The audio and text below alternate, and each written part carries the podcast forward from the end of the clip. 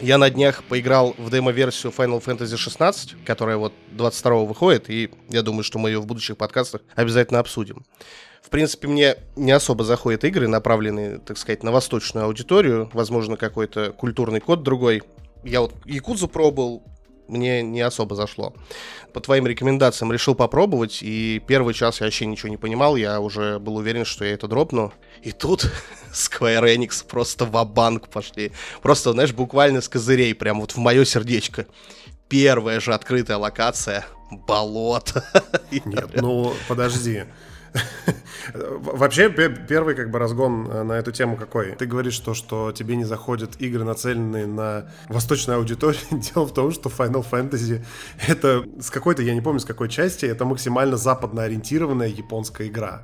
То есть это максимум западности, который они могут из себя вытащить. Ну, больше, чем они делали только в From Software, наверное. Не знаю, я, для, для меня все равно, все равно это выглядит э, довольно странно, как-то вычурно. Вот эти вот мужчины, похожие на женщин, женщины, похожие на детей. Но вот я говорю, с болотом они прям очень красиво. Знаешь, обычно такие, такие вот драгоценности, такие козыри на, на, на середину оставляют, а тут просто в демка самая мякушка. Там еще эти гоблины бегали чистут, там такие улюлюкали, кричали, категорически приветствовали. Я прям такой, ну все, это надо брать, как бы сто процентов.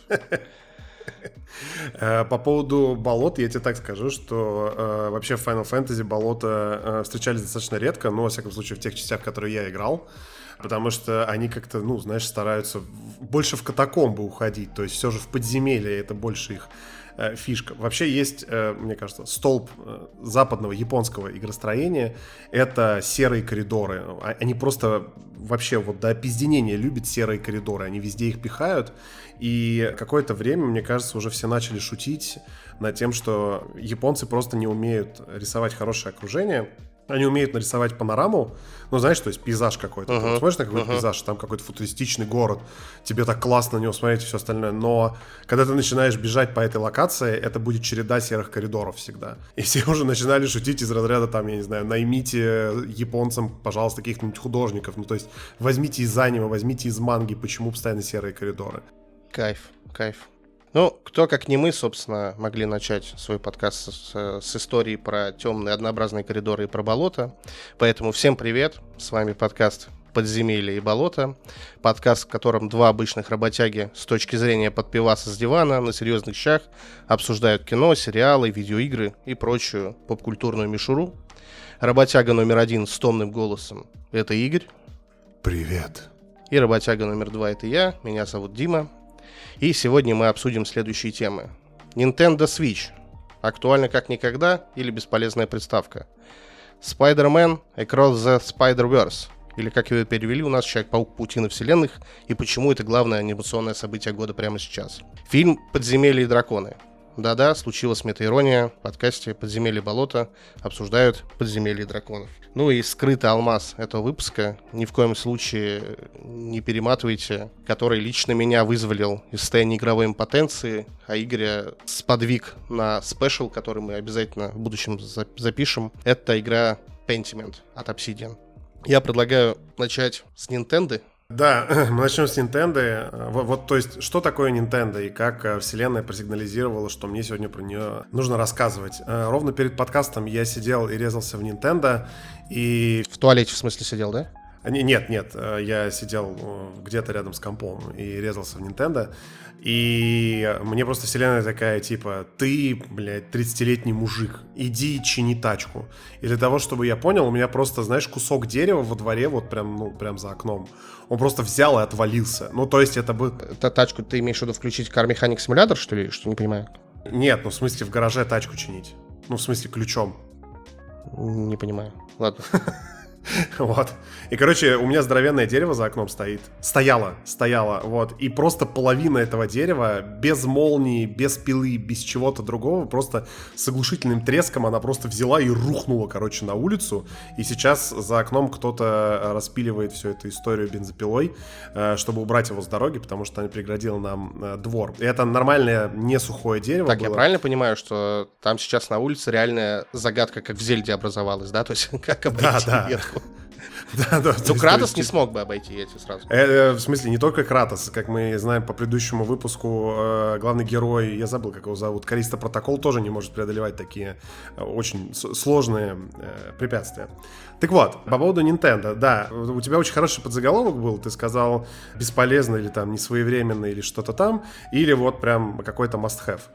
Я не могу сказать, что это must-have, но я пытаюсь рассуждать про игры и вообще про все околоигровое, про консоли с точки зрения э, среднестатистического пользователя. Поскольку я человек субъективный, я рассуждаю с точки зрения примерно тех людей, которые схожи со мной. Да-да, кстати, про Nintendo будет рассказывать только Игорь, поскольку только она у него есть, а я буду задавать э, глупые вопросы и не смешно шутить на фоне. Потом то же самое произойдет со Спайдерменом, только уже буду я в роли рассказывающего. Да, но по поводу Спайдермена я боюсь, что у меня не будет очень много шуток, а за исключением того, что надо мной пошутил опять город Москва, в котором э, этот прекрасный фильм нигде не показывают в кинотеатрах. Ну, в нормальных кинотеатрах показывают только все, которые там прямиком из 95 -го года вышли. Возвращаясь к Nintendo, нужна ли эта консоль обязательно? Наверное, нет. Но кому бы я вот там посоветовал ее купить после того, как э, есть не там, я не знаю, какой второй месяц, наверное, уже. Кому бы стоит попробовать? Первое, это люди, которые вот, ну, не хотят вообще никакую консоль покупать, не хотят на нее тратиться особо сильно, но хотят получить все и сразу, хотят пощупать консольный рынок. Дело в том, что Nintendo делали такую прекрасную э, систему, которая называется NES, Nintendo Entertainment System. В России она известна как Dendy. И, естественно, в России это были пиратские копии, пиратские картриджи, бла-бла-бла, там было много плохого, много хорошего, неважно. Факт в том, что там есть какая-то доля ностальгии. Дело в том, что Nintendo даже в свече продолжает свои традиции. позиции. И по традиции, когда ты покупаешь консоль, ты покупаешь вот реально все, что тебе нужно. Я покупал OLED-версию, и в OLED-версии тебе приезжает просто сама консолька, тебе приезжают там типа штуки, которые этим всем нужно управлять, тебе приезжает док-станция, чтобы подключить ее к телеку. Все, если у тебя есть там, я не знаю, наушники какие-нибудь блютусные, Bluetooth тоже поддерживается, в отличие от Xbox и PlayStation. Но я сразу скажу, что качество звука по Bluetooth просто ужасное. В смысле, оно прям шакальное и нужно либо подключать что-то через донгл, в смысле через такой свисточек маленький, который втыкается в консольку, вот, либо желательно, ну, вообще по проводу играть, потому что по проводу консоль звучит, она, она очень маленькая, ну, то есть те, кто не знает, что такое Nintendo Switch, это ну, что-то чуть больше смартфона. А, я не знаю, это разложенный вот этот, э, знаете, смартфон с гибким экраном. Портативная консоль. Ну, то есть вот, вот это, это чуть больше консоль, э, точнее, чуть больше, чем телефон экран, и по бокам у него есть два джойкона. То есть это такие два джойстика. Их можно, кстати, отделять от консоли очень легко и использовать по одному. То есть Nintendo сделал таким образом, что ты можешь поделиться джойконом с другом и он будет работать отдельно, и вы типа с ним как в два игрока будете играть. Это тоже прикольно, на самом деле. А, особенно, в смысле, ну, то есть как, подожди, как раньше вот это на клавиатуре вдвоем один ходит, другой стреляет? Ты нет, нет. Ну, в смысле, в некоторых простых достаточно играх, в которых не нужно прям много кнопок, например, Mario Kart которых тебе, по сути, нужен только стик и там, ну, я не знаю, одна-две кнопки, например, то uh-huh. ты тогда можешь взять и поделиться одним Joy-Con ом с другом, просто перевернуть его, ну, горизонтально, и он у тебя будет, ну, спокойно, как вот такой игровой элемент. Вы можете спокойно вдвоем играть в split-screen. Угу. То есть я правильно понимаю, что вот условно на, гейм, на, геймпаде, да, там слева и справа вот этот вот... Joy-Con, Joy-Con. Joy-Con, да, вот этот вот. То есть один может играть с левого, другой с правого отдельно, и, например, да, где только вот он нужен в управлении, вы можете вдвоем, собственно, сидеть там, катать в Марио Карт. Все так, да. Ну, то есть это все идет в комплекте, ни, ни, ни, ничего докупать не надо. Если есть второй полноценный геймпад, вообще отлично, окей. Но суть в том, что вот, пожалуйста, ты снял джойконы и режешься. Так вот, э, Nintendo Switch, он достаточно маленький, то есть он портативный. Он недостаточно портативный, чтобы запихнуть его в карман, то есть для него все-таки нужна какая-то сумка или что-то еще. Но в целом он там достаточно компактный. Его можно достать где угодно, он быстро включается, достаточно долго держит заряд. Ну, я его разрядил, наверное, раза три полностью. Один раз, когда летел в самолете, потому что я перед вылетом сидел, играл, во угу. время полета я сидел, играл. Потом я а он постоянного ехал. интернета не, под... не требует? Нет, он не требует. Он, ну, э, еще раз, это, это консоль, вот я так скажу, Switch это та консоль, которая как будто не имеет и преимуществ старших консолей, но и недостатков. То есть у нее есть нормальный авиарежим.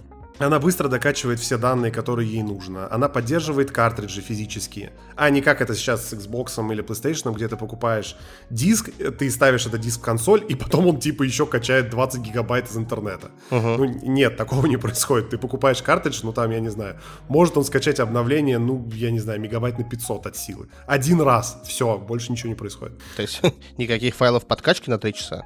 Вообще нет. И он, он поддерживает режим полета, он не требует никакого интернета постоянного. Есть у тебя интернет хорошо, нет интернета, черт с ним. Ты скачиваешь игры себе и спокойно в них играешь. Э, на борту у нее есть 64 гигабайта памяти. Игры на свече, ввиду того, что там маленькие текстуры и прочее, весит не то, чтобы сильно много. Поэтому, ну, 64 гигабайта, честно говоря, прям хватает. Вот реально хватает за, для того, чтобы поставить, ну, 4 игры, наверное, 4-5 игр, и там еще в запасе останется на какой-нибудь Dead Cells, если очень сильно нужно будет. Uh-huh. Вот. А, то есть с местом там тоже все хорошо, с управлением хорошо, с дисплеем. Ну, у меня OLED-версия, э, у меня нет никаких комментариев. Это OLED-дисплей, это OLED-дисплей, к которому мы все привыкли. Он отлично показывает черный, он цветастый. Все привыкли. Ну, блять. Окей. Ну да. OLED в каждый дом, да? Я, я искренне надеюсь, что OLED есть в каждом доме. Если нет, то я надеюсь, что он у вас скоро появится. В общем, по дисплею у меня тоже никаких нареканий особо нет, поэтому, собственно, переходим к э, опыту использования. Ну, то есть, зачем я ее вообще взял? Давай, я вот вопрос, да, задам. Давай. Там, я как, как слушатель, как человек, у которого нет, типа, у меня есть компьютер, например, да, вот среднестатистический uh-huh. игрок в России, да, в основном в большинстве, я думаю, преобладают там компьютер, ну, максимум еще там PlayStation есть. Вот, вот у меня есть компьютер. Нужна ли она мне? И типа в, каком случае она мне нужна. Я так скажу, любой, кто играет на ПК, наверное, будет смотреть в сторону Steam Deck, потому что хочется, чтобы твоя библиотека была с тобой везде постоянно. И я не пробовал Steam Deck, я не знаю. Э, может быть, это подойдет. Nintendo не только консоль, в смысле, это не совсем железка. Тут такая же история, как и с Sony. Э, Nintendo это еще определенный игровой опыт от эксклюзивов, которые есть только на Nintendo. Можно ли поставить эмуляторы? Можно. Как они работают, я ну, не там знаю. можно девственность потерять, пока ты поймешь, как это ставить. Да, ну опять же, здесь, здесь какой вопрос? Ну, если, если вы молодой человек, у которого очень есть много времени, или, я не знаю, вы очень любите копаться во всех этих детальках, то есть вы очень любите копаться с файлами, разбираться с программами, решать проблемы совместимости и так далее, да, наверное, это опция. Купите Steam Deck и, собственно, модифицируйте его, как вам нравится. Если вы такие, как я, например, или такие, как вот Диман, и вы хотите просто играть после работы и получать от этого удовольствие, как раз Nintendo Switch э, очень хорошо закрывает эту нишу, то есть вот просто получать удовольствие. И очень хорошо, как мне кажется, лечит игровую импотенцию. Почему? Потому что игры на свече, они ровно такие, какими мы, 30-летние рыла, их любим. Ну, я не знаю, у кого как. Но я, у, у тебя было... Опять молодишься. 30-летний. А у тебя были, а, я не знаю, Sega Dendy, что-то такое было в, в детстве? К сожалению, не было, но, к счастью, у меня лет в 7 или 8 появился компьютер, вот, э, поэтому, в принципе, я вот эти все старые игры застал, покупал диски, знаешь, там, типа, 100 игр, там, типа, в одном, и там вот эти все были, там и Бэтмен, и Алладин, и Контра, ну, то есть, короче, я играл, но уже чуть, чуть подальше и на компьютере, то есть, я понимаю, о чем ты говоришь. Ну, хорошо, то есть у тебя есть какое-то понимание. Если кто-то играл когда-то в Дэнди, и вы там сейчас посмотрите на эти игры, они вызывают ностальгию, в них даже можно порезаться. Э, в чем дело? Японцы когда-то, я не знаю каким нахрен образом, они вскрыли, мне кажется, геном человека и поняли, как делать игры, которые засасывают. Ну, то есть ты на них смотришь, эта игрушка, ну, она просто одноклеточная какая-то. Ну, возьмите первый Марио, ну, она же одноклеточная нахрен. Но она очень сильно затягивает. И Nintendo, опять же, эту логику, пускай через задницу, у них там было очень много провалов и так далее, но они эту логику донесли до свеча. И Switch по мощности, ну, он где-то на уровне, ну, что-то среднее между PlayStation 3 и PlayStation 4. Просто он очень маленький при этом. И с этими технологиями они не пытаются их развивать, то есть не пытаются делать график лучше, но они эти технологии максимально пытаются адаптировать под геймплей. Если посмотреть на игры на PlayStation, которые есть, они максимально зрелищные. Вот у Nintendo игры не зрелищные. Они не требуют от вас смотреть кат-сцены по 5 минут. Там нет катсцен по 5 минут, потому что какие нахрен катсцены? Ну, в смысле, там, блин, стилизованная графика, все намного проще. Но при этом взять ту же самую Зельду, которая Breath of the Wild, сокращенно ботва, вот если взять ту же самую ботву, то в ней отличная физика. И по этим законам физики работает весь мир. И эти законы физики работают везде. И они в свою вычислительную мощность консоли, они пустили именно на то, чтобы вплести эти физические задачки в геймплей. И это, блин, прикольно. Или для того, чтобы нарисовать какой-то мир, пускай там есть какая-то стилизация и... Как метод называется? Как в этом, в Borderlands? Cell shading, во, я вспомнил. Там есть, вот присутствует этот cell shading, но тем не менее, это очень красивый, дизайнерский красивый мир. И когда ты стоишь посреди поля, просто там смотришь куда-то на гору, тебе просто приятно на это смотреть. Я не знаю почему. Там нет такой прорисовки, как в, в Red Dead Redemption 2. Я спизжу один, одну фразу с одного подкаста. Там очень красиво про это сказали, обозвав это, как будто ты смотришь на красивый закат, но в GTA San Andreas. Ну, типа, плохие текстурки там, да, все это самое, но сам вид, да, то есть, как бы, воображение дрессовый чуть-чуть. И... Да, наверное, можно так сказать, я согласен. В общем, это некрасиво технологически но это, э, во-первых, звук, и со звуком там отличная работа, и ты понимаешь, я реально понял, наверное, в первые 30 минут, почему игра называется э, вот это вот «Дыхание дикой природы», Breath of the Wild. Потому что каждый раз, когда ты останавливаешься и просто прислушаешься, тебе кажется, что этот мир дышит, что он живой, и ты веришь в то, что он живой. И таких игр э, на Nintendo много. И Breath of the Wild это просто, ну, классика, по которой все как раз о свече узнали. Вот там вышла новая Зельда. То есть я правильно понимаю, что как бы игры больше, ну, то есть не тратятся ресурсы там на кучу катсцен, на какой-то сценарий, а все ресурсы больше вкладываются в э, геймплей, в нарратив? Исклю... Нет, никакого нарратива, я сразу оговорюсь. Нарратив в играх Nintendo очень и очень вторичен. Он есть, он где-то на уровне, знаешь, типа Dark Souls. Вот что-то такое. А, его нет, я понял. Если ты очень сильно хочешь, ты, конечно, можешь послушать все эти диалоги, ты можешь во все это вникнуть, но там, давайте между нами, э, как говорится, признаемся, кому это нахрен надо? Ну, потом можно, можно под это упороться, можно в это въехать, но это не обязательно. Нарратив здесь не важен. Важен только геймплей, важны твои ощущения.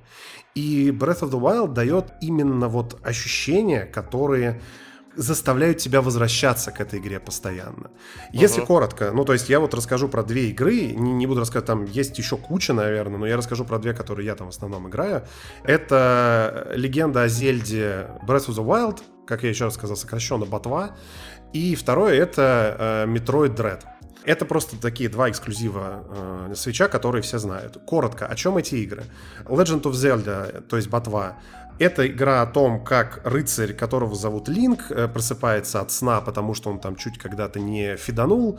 Его, собственно, воскрешают, и тут ему говорят, что, короче, прошло очень много лет, ну, для того, чтобы отстраниться от всех предыдущих частей о Зельде. И говорят, что надо вот, короче, спасать Хайрул, потому что вот, видишь, в центре карты стоит здоровенная хуйня, она, сука, черная, и вокруг нее летают какие-то красные штуки. Черное-красное значит плохое. Вот это надо захуярить, как мы не знаем, чем мы тоже не знаем. Иди, блядь, сделай что-нибудь с этим. Все, that's it. Это, это, это все, что тебе говорят. Потом там ты встречаешь какие-то персонажи, они тебе пытаются что-то рассказывать, но тебе насрать уже, если честно. То есть ты выбегаешь в открытый мир. Вот, вот о чем, э, в чем стоит, состоит э, суть геймплея ботвы. Ты бегаешь по открытому миру, ты его исследуешь, там целая куча секретов, каких-то, ну, а, ну не аванпостов, скажем так, но каких-то группировок врагов, которых надо там по-умному, например, изничтожать как-то.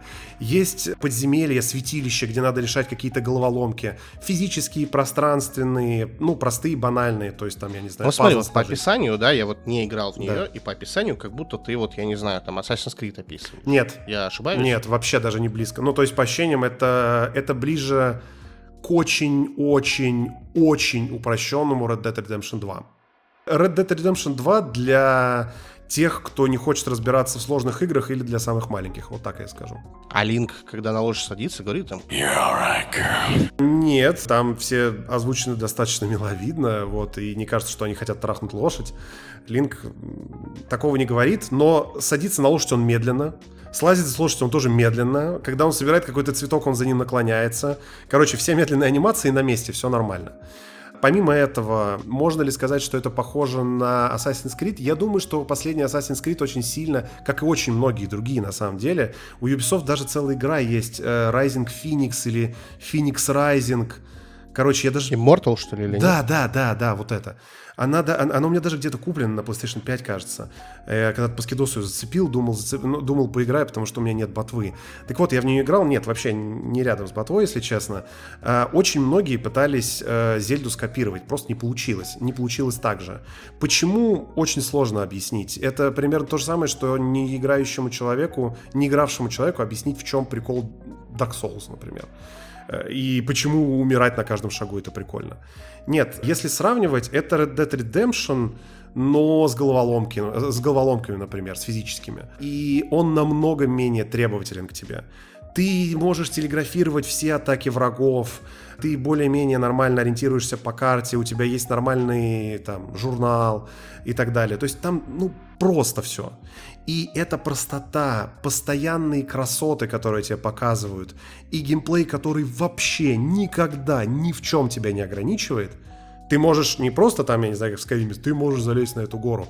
Ты реально физически можешь на любой уступ залезть. На любую стену ты можешь тоже залезть. С любой стены ты можешь спрыгнуть, пропланировать, проплыть э, я не знаю, срубить дерево, завалить что-то, какой-то проход, проход камнями. Короче, ты можешь делать все, что тебе, блядь, вздумается, и это, скорее всего, сработает. Именно поэтому в эту игру хочется возвращаться просто потому что. Угу. А Metroid Dread? Если говорить про Metroid Dread, Metroid Dread это такая серьезная уже штучка. То есть это что-то на уровне, если, опять же, тебе знакомо, была такая игра Contra Hard Corps называется. Она очень иконичная в uh-huh. сеговских кругах. Это такой очень классный шутер был, но он был достаточно такой жесткий. Почему? Потому что там одно попадание и все, и ты отлетаешь. То есть у тебя, у тебя теряется жизнь. С Metroid ом ты отлетаешь не от одного попадания, от трех, если кому-то становится от этого легче. Э, что такое Metroid? Там есть какая-то сюжетная обвязка, и тебе даже показывают 4 катсцены, типа. Но там, опять же, сюжет из разряда того, что вот э, Metroid ы исчезли, и Samus Aran — это главная героиня, за которой ты играешь. Как? Как зовут ты? Samus Aran. А, все. Окей, окей. А Metroid это, это типа что? Это вот... Э, как это связано с метро? Подвид, подвид существ, к которым она относится. Это как uh космодесантники, только красивые аниме-девочки. А, отлично. вот. Короче, метроидов типа нет, э, и вот одна там раса каких-то инопланетян, против которых они сражались, их тоже вот нет, но вот э, Самус это последний метроид, кажется, ну или предпоследний. И вот обнаружили каких-то этих мутантов на какой-то планете. Короче, нет времени объяснять, и Самус вообще пиздуй, короче, и заебашь их там всех. Все, на этом сюжет заканчивается. Так, а игра себя что представляет? Игра себя представляет, э, кто мог подумать, Metroidvania. Это 2D-платформер, э, в котором нужно э, стрелять, собирать какое-то дополнительное снаряжение для того, чтобы тебе открывалось больше и больше уровней, играть в догонялки с неубиваемыми врагами, потому что там есть такие враги, и, собственно, решать какие-то головоломки, но боевые. Ну, то есть это не вопрос того, как убить какого-то врага. Точнее, не, на, наоборот, это вопрос, как кого-то убить. Это не вопрос, типа, как бы их там я могу пострелять их таким оружием, таким оружием. Нет, это вопрос, как их забить-то всех, чтобы не сдохнуть в этой комнате. И Metroid вообще тебя не жалеет. Ну, то есть там есть чекпоинты, на которых ты можешь сохраняться, они расставлены не очень далеко, не очень близко, ну, как костры в э, Dark Souls 3, где-то так. А по поводу игры, убивают ли там вообще за раз-два? Что можно, как можно уклониться от этих там роботов, которые за тобой рыщут? Никак. Тебя вообще завалит да, легко. И, короче, в Метроиде тебе прям надо, ну, напрягаться, и тебе надо прям играть. Но это очень интересно, потому что я здесь сравню игру с Dead Cells. А, в Dead Cells одна из фишек — это офигенно отзывчивое управление. Ну, в смысле, все настолько быстро, все настолько плавно, ты как будто прям понимаешь, куда попадет твой персонаж, что тебе нравится процесс. Вот в Метроиде ровно то же самое. Ну вот смотри, ты говорил, что да, начал с того, для чего и кому нужна, в принципе, Nintendo, да, если у тебя есть ПК, то есть это эксклюзивы, да. от которых ты получаешь такое удовольствие, от которых ощущения, да, которые дарили только последний раз еще там на Денде, то есть сейчас там на ПК таких игр нет. И на консолях по описанию, нет. Ну окей, а, на других консолях uh-huh. нет. А, но, например, там ты говоришь, что там Dead Cells, тот же самый Cuphead есть. Э, чем она отличается? Ничем, и это хорошо. Скорее тем, что э, опыт, который позволяет взять эту консоль с собой и не беспокоиться о том, что она разрядится, я опять же не сравнивал напрямую с Steam Deck, потому что у меня нет, но Nintendo Switch очень долго живет. В смысле, она достаточно живучая по батарее. И она очень резвая, очень резкая, в плане того, что там нет э, вот этого ожидания, пока Steam Deck загрузится, пока там что-то еще и так далее. Есть э, Nintendo, ты тыкнул на кнопку, она у тебя разблокировалась, и все, ты сразу на экране, ты нажал еще одну кнопку, ты в игре. То есть это очень быстро, и на ходу в этой поигрывать просто прикольно. И если есть какие-то игры, которые, в которые хотелось бы поиграть в дороге, ну, если, например, там, не знаю, у вас командировки какие-то есть, или, не знаю, в очередях часто сидите, или вы пришли на какую-то встречу одноклассников, вам там очень скучно, можно пойти в туалет, достать Nintendo Switch и поиграть, пока там все набухаются. Э, это тоже опция, я только сейчас ее придумал.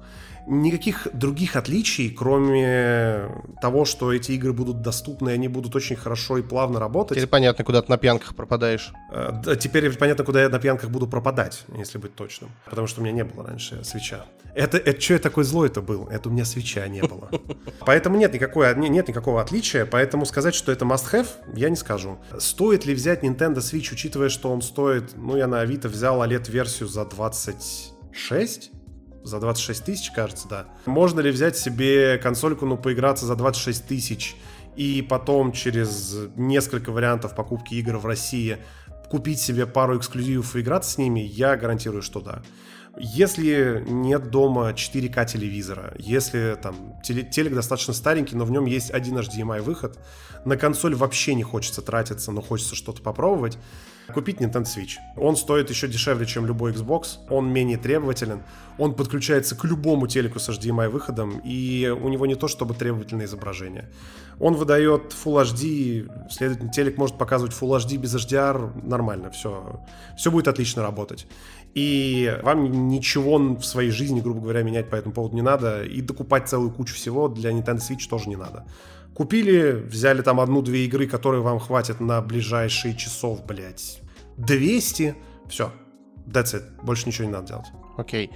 Ну смотри, я для себя, да, резюмирую, как, как я понял, то есть, если там часто в разъездах или где-то, да, отсутствуешь дома, если у тебя нету других каких-то консолей, да, и тебе хочется вот как- как-то поностальгировать э, по играм, по тем вайбам, да, которые давал в детстве там Дэнди, то это твой выбор. Точно, да. И, кстати, в Nintendo есть э, эмуляторы со всеми играми Дэнди и Сеги. Вот, э, там есть какая-то у них подписка за катастрофические 2 доллара в год.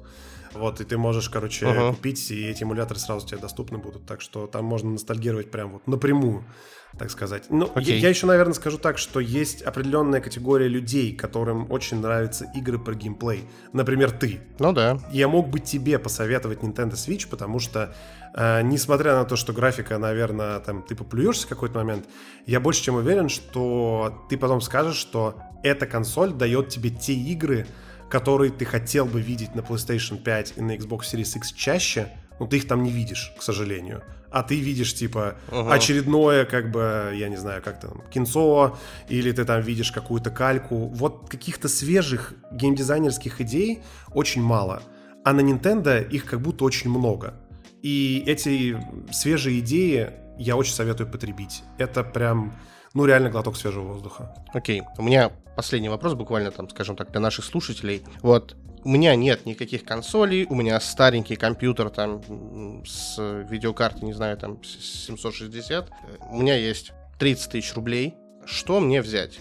Xbox Series S или Nintendo Switch. Я знаю, что у тебя нет там Series S, но есть Series X, да, ну ты примерно там понимаешь, да, что она, что она дает сейчас. Вот как ты думаешь, что, на что рациональнее потратить вот сейчас 30 тысяч рублей? Я так отвечу. Если ты геймер со стажем, и ты играешь, ну, да, несмотря на то, что ты уже там взрослый, занятой человек, и у тебя есть 30 тысяч рублей, у тебя старенький ПК, но ты играешь как минимум раза два в неделю, ну, прям такими большими сессиями, типа по, по, по 2 часа, по 3 часа, и любишь проходить какие-то игры, то, наверное, Xbox Series S, потому что Series S с подпиской просто обеспечит тебя на ближайшие 5 лет нормальным геймплеем. Ну, в смысле, нормальными играми, которые будут тебе поставляться в этом Game. Если ты скорее переходишь в сторону казуальщины, если ты посматриваешь на мобилки, ну, в смысле, играешь в мобильные игры, играешь очень короткими сессиями по, ну, типа 30-40 минут по часу, я бы взял, я правда посоветовал бы Nintendo Switch, потому что это просто опыт которого ты не испытывал, это во-первых, и во-вторых, это прям консоль, которая разработана для вот такого очень быстрого э, потребления контента по чуть-чуть, и этот контент максимально дружелюбен к тебе. В- вот так отвечу. Отлично, спасибо. Спасибо тебе. Кстати, опыт, который давно не испытывала и не, не испытывал и очень дружелюбный, мне подарил Spider-Man Across the Spider-Verse я сейчас про него расскажу. Начну с того, что, наверное, как и у многих детей, да, которые росли в 90-х, я смотрел мультсериал вот этот 94-98 годов про Человека-паука, и, во-первых, я его, наверное, там раз 15 уже пересмотрел полностью за всю жизнь. Вот. И для меня сам Человек-паук стал, наверное, любимым персонажем, до сих пор таким остается, и поэтому я прям очень трепетно отношусь к любым, к любым произведениям, да, про этого героя. Значит, для тех, да, кто сейчас сидит и не понимает, о каком нахрен вообще пауке речь, э, что какой-то новый фильм Marvel вышел, да, какой-то новый перезапуск очередной, нет, это не так, поскольку Sony наряду с Marvel Studios имеет тоже права на человека, благодаря которому игры в том числе выходят.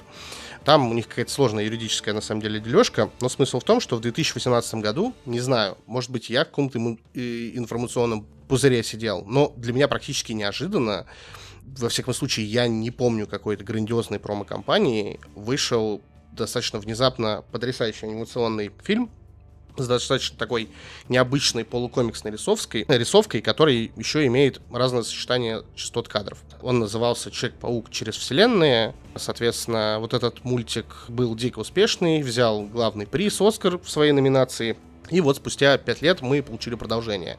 Самая первая часть была Ориджином про Майлса Моралеса. Это одна из версий Человека-паука. Давай признаемся, это пока лучший Ориджин Моралеса вообще во всех вариациях, когда его пытались куда-то впихнуть. Ну, этот Гловер тоже был неплох. Кстати, во второй части будет его камео, поэтому тут забавно вдвойне.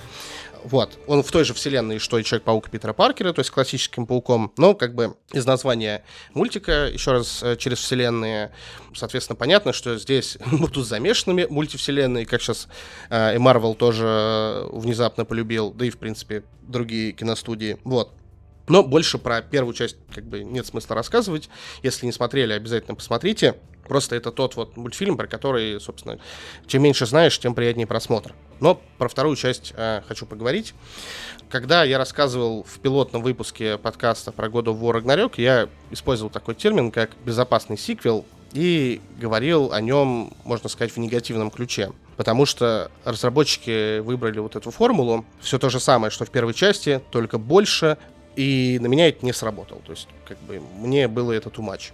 Здесь я тоже использую этот термин, но применю его наоборот в позитивном ключе. Это вот реальный сиквел, в котором есть все то же самое, что в первой части, только больше и самое главное лучше. Ты меня уже отговорил его смотреть, просто потому что когда, когда мне начинают рассказывать про сиквел, в котором есть все, но больше, я сразу начинаю вспоминать Assassin's Creed Valhalla, и у меня рвотный рефлекс просто. Не просто больше, а, говорю, главное, лучше. Дней без обсеров Valhalla ноль. Это правда, да. Вот. Здесь, правда, больше Человеков-пауков. Сами вот эти Человеки-пауки, они более разнообразные, да, более безумные. Вот знаешь, все, что ты в фантазиях себе мог придумать, там, не знаю, Человек-паук-экскаватор, типа, тут это будет. То есть там реально в некоторых местах хочется останавливать кадры и их рассматривать. Я уверен, Подожди, что уже... Что? Что? Человек-паук-эскаватор, это типа паук, паук, короче, мало того, что был радиоактивным или каким-то там мутагенным, он еще просто типа солей обдолбался и начал кусать экскаватор. Ну, разные есть вариации. Что? Ну там что-то Что-то подобное есть. Не, ну я не, не читал все эти комиксы, но там действительно порой такие пауки есть, что ты... Вот этот вот свинопаук из первой части, это же как бы реальный комикс. Очень аккуратно сейчас, очень аккуратно. Да, я нет, мы это не трогаем. Короче, я говорю, я уверен, что вот именно комиксовые гики прям пищали от восторга, да, потому что мало того, что показывают нового паука, вот, но еще и показывают во второй части показывают, с, какого, с какого комикса он вышел. То есть вот реально больше и больше безумия и намного более высокого качества. Причем сами сценарные ветки стали более объемлющими, да, и вот э, второстепенные персонажи стали играть больше значения ну, в, сам, в самом сценарии. Так, мы сейчас про Теда Ласса третий сезон начинаем опять говорить, нет? Я знал, что ты это скажешь, но здесь... Хорошо, хорошо, сразу, сразу вопрос. Сколько проблем гомосексуальных пауков э, в мультике разбирается? К сожалению, ноль. Э, говно, не буду смотреть. Ну, в смысле, зачем просто? Я, я, я считаю, что этот мультик нужно запретить. Хорошо, хорошо. Я, я могу продолжить? Да, да, конечно. Вот. А, собственно, опять же, возвращаясь к разработчикам Рагнарёк, в отличие а, от создателей Паутины Вселенных, они, повторюсь, заморочились для того, чтобы и сценарий, и саму постановку сделать лучше. Разумеется, я пересмотрел перед второй частью первую. Рисовка в первой части, ну, ты не дашь соврать, была отличная. Там, правда, иногда не хватало э, этот, э, кадров. Я, я, я, я не знаю. Слушай, когда выходила через вселенные, э, я тогда играл на PlayStation 4, и поэтому я не понимаю, как можно заметить отсутствие кадров, если честно. Мне нормально было. Понятно, понятно. От, отлично. Ну, пекари 100% жаловались. Но во второй части вот эта рисовка, она вышла на какой-то просто, я не знаю, новый уровень. То есть, причем я, еще раз не помню, в смысле, там просто, в первой части. Там просто VRR включили и начал сглаживаться. Да, 60, 60 А, я, я понял. Да. Все, вот. Нет, я говорю не про вот этот вот прием, про а, раскадровку. Кстати, вот во второй части тоже не было такого, что мне казалось, что там кадров не хватает. То есть менялась именно сама рисовка, сам стиль. Прям вот иногда местами скатывался прям в какой-то, вот знаешь, мрачный такой депрессивный артхаус. То есть вот прям во время диалога, то есть если разговор какой-то веселый, то а, рисовка такая, знаешь, более красочная. Если какой-то диалог более-менее депрессивный, знаешь, там такие темные тона, и оно вот прям во время диалога меняется, это вот, э, ну, прям смотрится, я не знаю, как супер что-то новое. То есть вот обычно в картинах, чтобы подсветить как-то драму, да, используют саундтрек, и эмоции главного героя, то тут еще вот, я говорю, активно применяется стиль вот этот графики, стиль рисовки, и вот это прям усиливает погружение, не знаю, в десятки раз. Повторюсь, я говорю, в первой части возможно, это тоже было, я уже ну, не, так сильно замечал, но тут я вот прям обратил внимание, что это стало больше использоваться и ну, намного лучше работает. По поводу сюжета перейду, да, он точно стал более взрослым, он гораздо активнее поднимает э, тему отцов и детей. Здесь прям, впол... ну, то есть наваливают прям драмы сполна. Причем, ну, она как бы всегда в, да, в «Пауках» была, там, дядя Бен, постоянно бедолага помирает. Но, как бы здесь, вот, знаешь, соизмеримо с количеством пауков в фильме драма навалили. И самое главное, в отличие от э, недавно вышедшего «Вдали от дома», ну, то есть вот э, с, третья часть, которая с Томом Холландом, ну, где объединили всех пауков, вот. Ты сейчас выдохнул части. и накатил, я правильно? Просто такой покойся миром вдали от дома, такой хлопнул, короче. Да, да, да, да, да, да, за, за, за этого, за, за Тоби. Вот, соответственно, в отличие от третьей части, вот про, про пауков, в отличие от Дали от дома, здесь сценарий работает. То есть это не просто какой-то набор пасхалок, Человека-пауков из других вселенных, да? То есть помести вот условно героев из Человека-паука э, Across the Spider-Verse, помести их условно в одну вселенную, то есть убери вот эту мультивселенную, поменяй там лейтмотив, я не знаю, как будто они с разных городов, а не вселенных, да, оставь того же самого злодея, все, произведение все равно будет отлично работать, в отличие от того же «Вдали от дома», да, я даже такое скажу, что вторую часть Человека-паука, вот этого анимационного, его можно смотреть даже не смотря первую часть. То есть вот скажи, можно ли смотреть «Вдали от дома», да, несмотря до этого фильмы, три фильма с Тоби Магуайром, два фильма с Гарфилдом и несмотря предыдущие две части? Я задам философский вопрос, а нужно ли смотреть «Вдали от дома»? Собственно, я о том же. Вот, то есть ты для того, чтобы посмотреть, да, фильм, ты должен перед этим поработать. Ты должен 10 часов своего времени потратить. Я накидываю, если честно. Я, правда, не считаю, что «Вдали от дома» был плохим э, фильмом, потому что мне он понравился, потому что я падок на фан-сервис, и мне он вообще отлично зашел. И если мне сейчас сказали, что вот там есть «Вдали от дома», надо посмотреть предыдущие два фильма про Паука с э, Холландом, я бы посмотрел, потому что я не испытываю к ним никакого вообще... Но не два. Но здесь не два. Здесь надо посмотреть раз, два, три, четыре, пять, семь фильмов. Почему семь? А, ну в смысле для того, чтобы понять, какого черта там де- делают Эндрю Гарфилд и Тодд Магуайр? Да, да. Нет, ну да, все да. семь нет, семь я не готов. Это что-то... Это, это опять Assassin's Creed Вот, Valhalla. вот.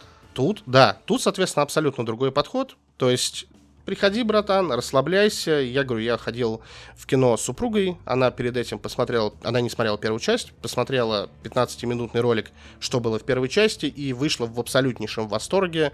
Э, в этот же вечер посмотрела со мной еще первую часть. Все, теперь ждет с удовольствием третью. Наверное, лучше все-таки перед второй частью, конечно, первую посмотреть. Это точно усилит э, впечатление, расставит все точки над «и». Но, опять же, таких ресурсов, таких вложений не требует, как э, вдали от дома, хотя того же фан-сервиса хватает, ты тоже будешь сидеть там, знаешь, как э, Леонардо Ди Каприо в том фильме, вот это «Ш- «О, воу-воу!» Типа, это паук там, не знаю, это э, паук из э, 94 года там, или это паук из э, игры там. А, а что, пауки из э, Insomniac появляются? В смысле, вот, вот, вот те? Да, Бля, кайф. я говорю, там вот все пауки, которых ты можешь себе представить, там будет либо камео, либо как-то вот их покажут. Просто Паркер, которого нарисовали Insomniac, это, не знаю, один, наверное, из самых моих любимых Паркеров, которых я вообще видел во- вообще во всех Человек-пауках сразу, потому что он собира... это собирательный персонаж, собирательный образ, но вот который в играх Insomniac Паук, блин, я его очень люблю, потому что это ну, не совсем ванильный, не совсем милый Человек-паук, то есть он там прям э, местами выдает очень хорошую драму, Но он достаточно удачный за счет того, что там не, не актер, а как бы созданный, да, персонаж. Да, да, в смысле, собирательный образ получился отличный, поэтому я говорю, что вообще очень хотелось бы увидеть, как он там Ну, я, участвует. я, я не знаю, я немножко, может быть, тебе завысил ожидания, то есть прям персонажем сценарным он не будет, но там, скажем так, а, появляются в- одном из моментов. Э, Он просто, как нативная реклама, выскакивает и такой, ребята, если вы не предсказали Spider-Man 2 на PS5, пожалуйста, сделайте это сейчас, ссылочка в описании, и убегает, так? Все совершенно верно, да, абсолютно. Вот. Я говорил про кинотеатр, то, что мы с женой ходил. Э, На самом деле кинотеатр был отличный, но какой же ужасный был дубляж. И это просто не передать словами. Голос Гвен абсолютно не, не соответствовал Стандартом качества. ну да, не то, что даже оригиналу, да, то есть каким-то реально стандартным качеством. Такое, такое чувство, что позвали непрофессиональную актрису. Хотя ладно, не буду ничего говорить про актрису, возможно, это проеб звукорежиссера и, или не знаю, как все это записывалось. Короче, Да ладно, слушай, но персонально- актрисы и актеры нас точно еще слушать не могут, поэтому давай набрасывай вообще. Давай так, довольствуемся тем, что есть. Просто говорю, что если пойдете в кинотеатр и будете смотреть дубляже, то есть шанс, что это подпортит вам впечатление. Мне точно подпортило. Я, еще раз говорю, не хочу там никого винить, но мне дубляж вообще не зашел, поэтому я прибежал сразу, сел смотреть экранку с субтитрами, благо сейчас экранки такого качества, что мама не горюй. То есть ты утверждаешь все же, что кинотеатры должны умирать? Ну, такие дубляжи точно должны умереть. Не, я считаю, что с кинотеатрами вместе, если честно. Как-то они изживают себя. Но я тебе тут так отвечу. В принципе, смотреть этот анимационный фильм не в оригинале — это преступление. Потому что там ебейший каст, там ту же самую Гвен, про которую я говорил, ее озвучивает э, Хейли Стайнфелд. Это вот э, новая Hawkeye. Это вот лично для меня, наверное, чуть ли не лучший, да, вот э, персонаж из обновленных героев Я Марвел. уже даже забыл, что Хейли Стайнфелд играет эту новую Hawkeye, потому что про нее, кажется, забыли в Марвеле. В смысле, забыли, что у них есть хорошая героиня, и вместо этого снимают какое-то говно. У них еще Флоренс Пью есть. Да, понятно. Ну, Флоренс Пью-то, она вообще такая, знаешь, у нее простой подход. Ей кто платит, она там и снимается. Так все актрисы делают. Ну, в смысле, нет, ну, он, видишь, э, Йоханссон как такая, все, вообще все ушли, я ухожу, я устала, я старая уже, не могу.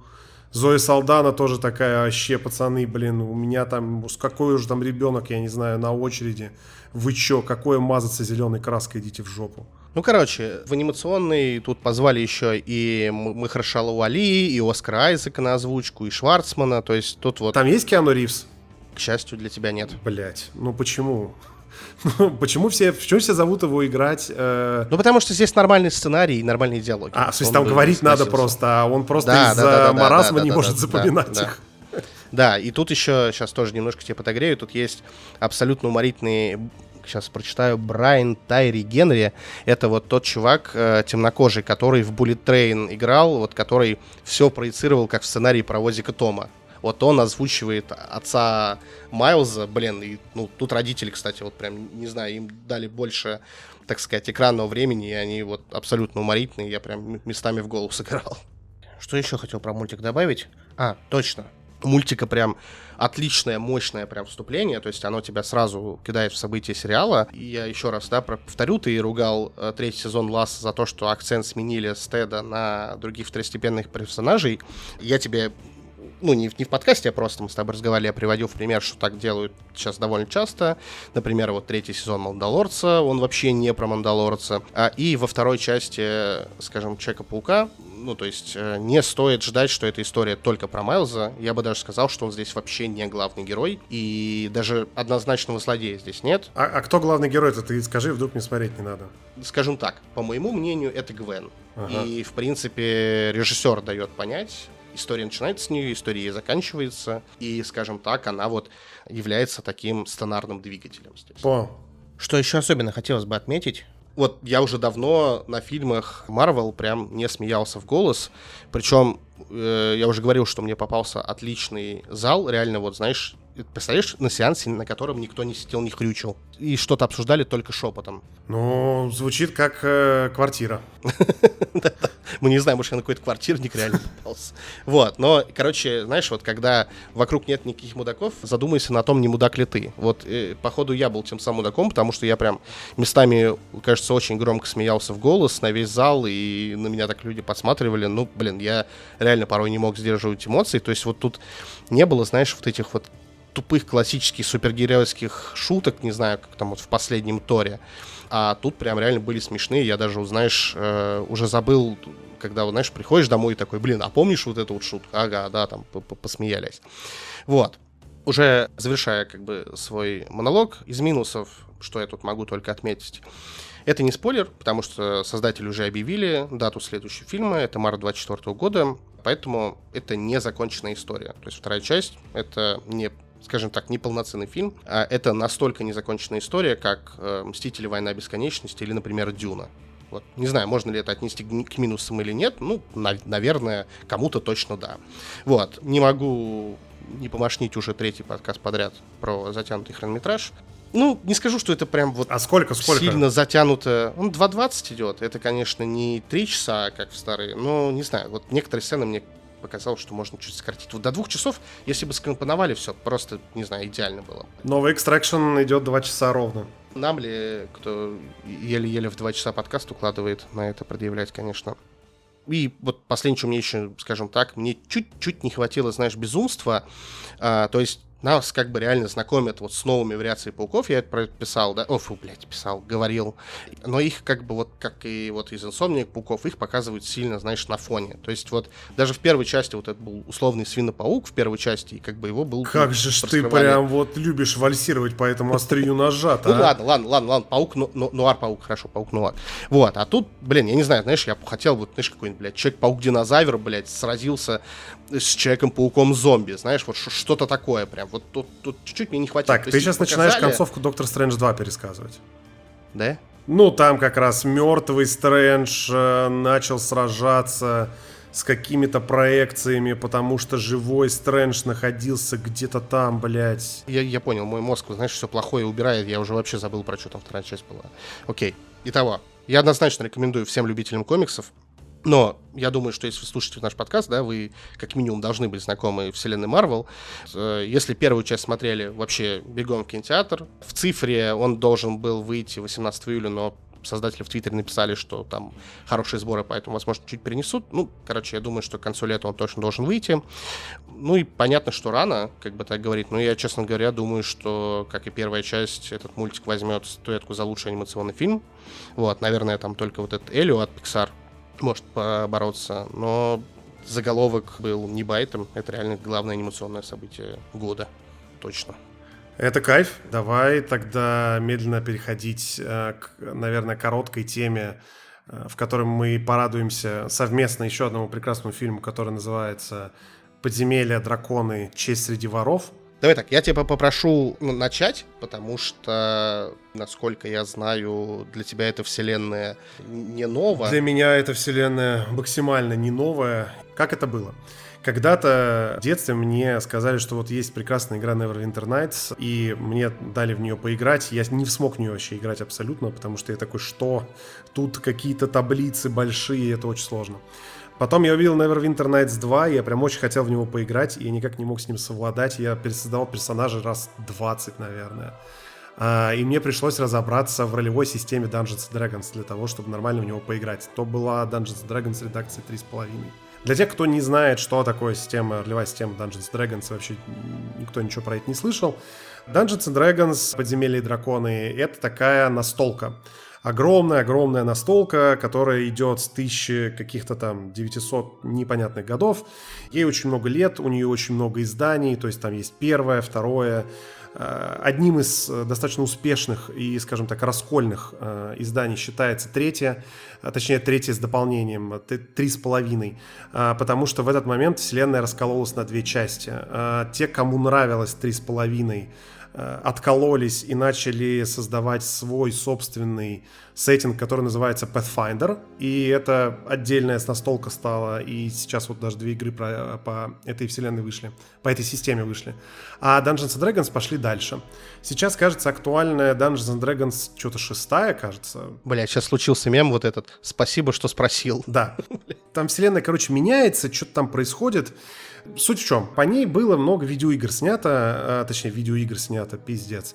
Видеоигр сделано было по ней много, а, фильмов ни одного, и непонятно почему. Не, не, был, был, был там в 2000 году фильм, Какой? я погуглил, но он такой прям средненький. Какой? Рассказывай, пока сейчас поищу. Хорошо. В общем, что можно сказать про «Подземелье и драконы» и почему очень жаль, что не снимали никогда фильмы? А, «Подземелье и драконы» как система, она очень гибкая, то есть э, она, по сути, задает определенные условия мира, ну, то есть там религиозные, архитектурные, то есть там такие-то, такие-то города, такие-то материки, такие-то земли, божества и, и, и все. И внутри этих условий, внутри того, что тебе нарисовала Вселенная, можно придумывать все, что угодно. Можно придумать хоррор, можно придумать комедию, можно придумать боевичок. И вот, ну, все, что тебе в голову придет, там, скорее всего, нормально впишется. Потому что э, фэнтезийные возможности Dungeons Dragons, они очень большие. И, собственно, когда я первый раз увидел трейлер, э, первый трейлер меня впечатлил, ну, постольку поскольку, второй трейлер меня прям впечатлил до конца. Подожди, ты смотрел трейлер? Да. Ладно. Когда я увидел второй трейлер, вот там я впечатлился.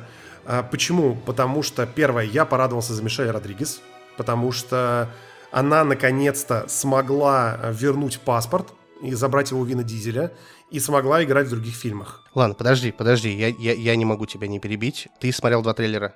Да.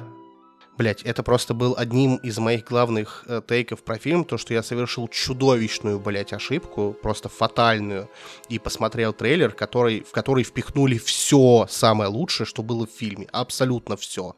Ну, я не скажу, что все, ну, я не согласен, что все. Ну, не знаю, мне лично мне это дичайше просто подпортило впечатление, я не знаю, я как бы правильно завуалировать, чтобы никому не проспойлерить. Там и вот этого дракона показали, и шутку про мертвых.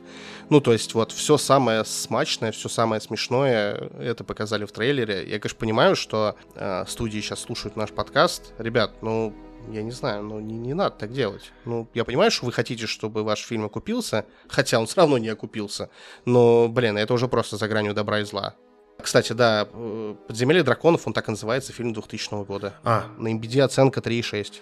Это кайф. Ну ладно, я его не видел, не слышал о нем, ну да ладно. В общем, много дерьмовых игр, кстати, тоже по нему выходило, очень средненьких. Ну ладно, не суть, не суть. Так вот, фильм классный, трейлер мне зашел, э, спойлеров я не боялся, когда я смотрел этот трейлер. Почему? Потому что я, в принципе, изначально собирался смотреть этот фильм не для того, чтобы меня там удивили чем-то, а просто для развлекалого. Очень жалко, если им не дадут снимать дальше. Очень жалко, если студия не придет и не скажет, ладно, он не окупился, потому что у нас маркетинг плохой, давайте мы там просто сделаем еще один фильм, и вдруг получится. Мне будет очень жаль, если они не будут развивать эту э, задумку. Почему? Потому что фильм как раз получился отличным. они взяли самую суть, которая есть в подземельях и драконах, то есть это базовые какие-то принципы, базовые заклинания и базовые правила мира, и просто написали поверх этого сюжет. Не бог весь какой, но он веселый. И давай я здесь по просьбе наших э, зрителей расскажу краткий синопсис э, этого фильма. Игорь уже рассказал про вселенную, э, на которой основан этот фильм. Мои знания об этой вселенной основываются на двух часах ну, в Internet 2 15 лет назад. Ну, я знал там, знаешь, расы, классы и названия городов. Вот, значит, о чем фильм? Значит, фэнтези-вселенная, в которой живет некий Барт, а, он же капитан Джеймс Ти Кирк, он же Крис Пайн, счастливо живет со своей красавицей-женой. Поскольку, как говорится, у них была лужайка, бог дал и зайку, в какой-то момент жена, значит, уходит в мир иной, и наш герой остается отцом-одиночкой. Потом с помощью монтажных склеек э, они сходятся с Мишель Родригес, причем просто начинают жить вместе, то есть никаких соитий не происходит. Дальше как бы денег нет, ипотека, кредиты, налоговики, душатся, собственно, наши герои начинают заниматься шоплифтингом. Далее они впрягаются в одну делюгу, соответственно, как обычно все идет по одному месту, и, собственно, история о том, как они расхлебывают события вот этой вот истории, вот этой делюги, в которую они вписались, собирая при этом зондеркоманду пионеров в лице чародея из Закуори, девочку-оборотня и, собственно, прочую нечисть, чтобы победить некое зло. Как сказал Игорь, очень прозаичная, очень такая дженерик история, но правда работает. Пока звучит как Бумер 3. Такой Бумер 3, написанный на нейросетью. Да, да.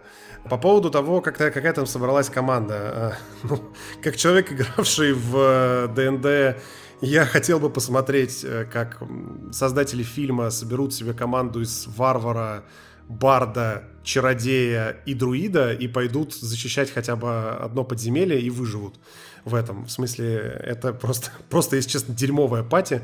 Но я думаю, что это тоже была шутка. Я, честно, в каждом огрехе этого фильма я вижу в этом иронию. Ну, то есть, э, там, дерьмовая команда, которая по-тупому собрана. Нет, это, это сто процентов, это, ну, задуманная шутка. Я тоже уверен, что это как бы не сценарный ляп. В общем, это дерьмовая команда, они там достаточно плохи все сами по себе, ну, то есть там есть условно арфист, э, который Барт, ну, короче, там, не, не буду вас душить фактами, но суть, суть в том, что когда э, Барт прокачивается вот до уровня бога, он может стать арфистом, а тут просто арфист, который, блядь, даже играть нормально не умеет.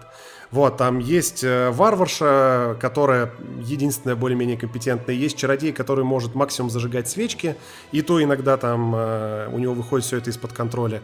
Ну и есть типа друид на сдачу, но друид не классический, который там должен работать как друид, а просто она типа быстренько перекидывается в какое-то животное и начинает там фигачить. Пока ты про нее заговорил, я хочу тебе озвучить, так сказать, э, свою претензию к самой Софии Лилис у меня вопросов вообще нет. Ну, то есть вот эта вот девочка из Оно, которая играет вот эту друида, да, ты сказал? Я думал, что она там какой-нибудь оборотень. Нет, нет, это друид. Окей.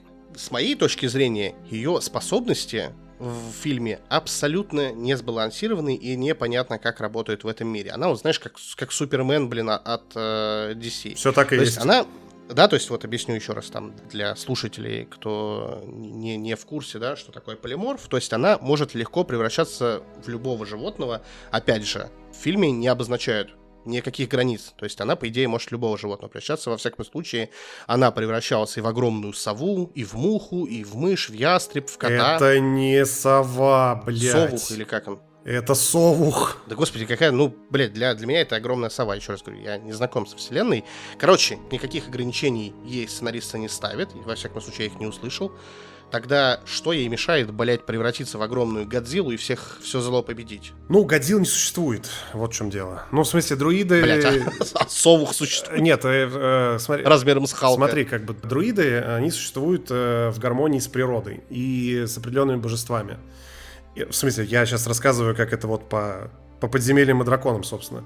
Вот. Угу, и, собственно, вот они могут превращаться в тех животных, которых, которые естественные для природы, которые, как тебе сказать-то, ну, в смысле, вот, например, они не могут превратиться в какое-то существо из подземелья, из подземья, из андердарка, если кому-то так будет понятнее. Да, так точно кому так точно многим станет понятнее. Ну, в смысле, герои туда проваливаются, когда они там ищут какой-то артефакт. Вот, короче, вот в этом подземелье там же целые города, и, короче, там целый мир. Наземный наземные друиды не могут превращаться в подземных существ. А подземные друиды не могут превращаться в наземных существ. Ну, как-то так. И никто не может превращаться в дракона, например. Потому что дракон — это не животное. А кто это? Рыба? Ну, в смысле, млекопитающее? А, ну это, да, это, да. Нет, ну типа дракон — это магическое существо, и драконы — это что-то среднее между, э, короче, богом и живым существом. Короче, это, блядь, не животное. Все, нахуй. Но в фильме, еще раз говорю, в фильме этого не объяснили, и, ну, типа, вот, я, тебе... я, я весь фильм сидел, и я такой, блин, ну пусть она превратится, я не знаю, там, в, в здорового медведя, блин, да развалит всем будку. Я ну. тебе больше скажу, на самом деле, друиды, ну, в «Подземельях драконах», э, и как это в фильме, все классы ведут себя ровно так, как должны. Даже Барт, который, вот этот, блядь, когда там варварка просто всех месит, короче говоря, ее там, я не знаю, пиздит шлемом по голове. Вот, и она такая, как у тебя дела? И он, этот Крис Пайн поворачивается, давай, давай, въеби им, мы побеждаем, блядь. Ну, то есть это очень смешной момент. И, э, собственно, примерно так барды и работают. То есть они где-то стоят на задворках э, боя и играют какие-то вдохновляющие песенки, пока всех остальных там пиздят по лицу. Ну подожди, а вот а как же придумывать план? Да, да. Придумывать всратые планы. Да, да, и, придум, и придумывать планы. А, то есть ты придумываешь планы, которые не работают? Такой, нет, ну он же, ну он же может еще сработать. Ну, в общем, хорошие тупые шутки. А, по поводу друидов, к сожалению, друиды так в играх, ну, именно, ну, короче, по правилам ДНД, друиды так прям кастоваться не могут. И перекидываться в животных они тоже так не могут. И если друид сменил форму, как она там меняет, сколько, блядь, раз? Когда она бежит из этого замка? Раз пять? Шесть? Ну да, она там сначала муха, потом, блин, а, потом крыса, потом кошка, потом ястреб, потом олень, и она еще так убегает кринжово, то есть она забегает за забор, забор закрывается, и за ней вот эта злая колдунка такая, ну ладно, не побегу за ней дальше. Ну, она такая, типа, бля, за, бля, заебалась что-то. Ху, да, ебать, да, ну да, шустрая, да, да. шустрая бегает, ой, молодая, Типа видать. тут локация ограничена, еще не могу сюда пройти. Короче, в общем, нет, друиды так не могут перекидываться, на самом деле. Ну, то есть они могут сменить э, форму, ну, раза два, наверное, ну, три там в лучшем случае, за сутки.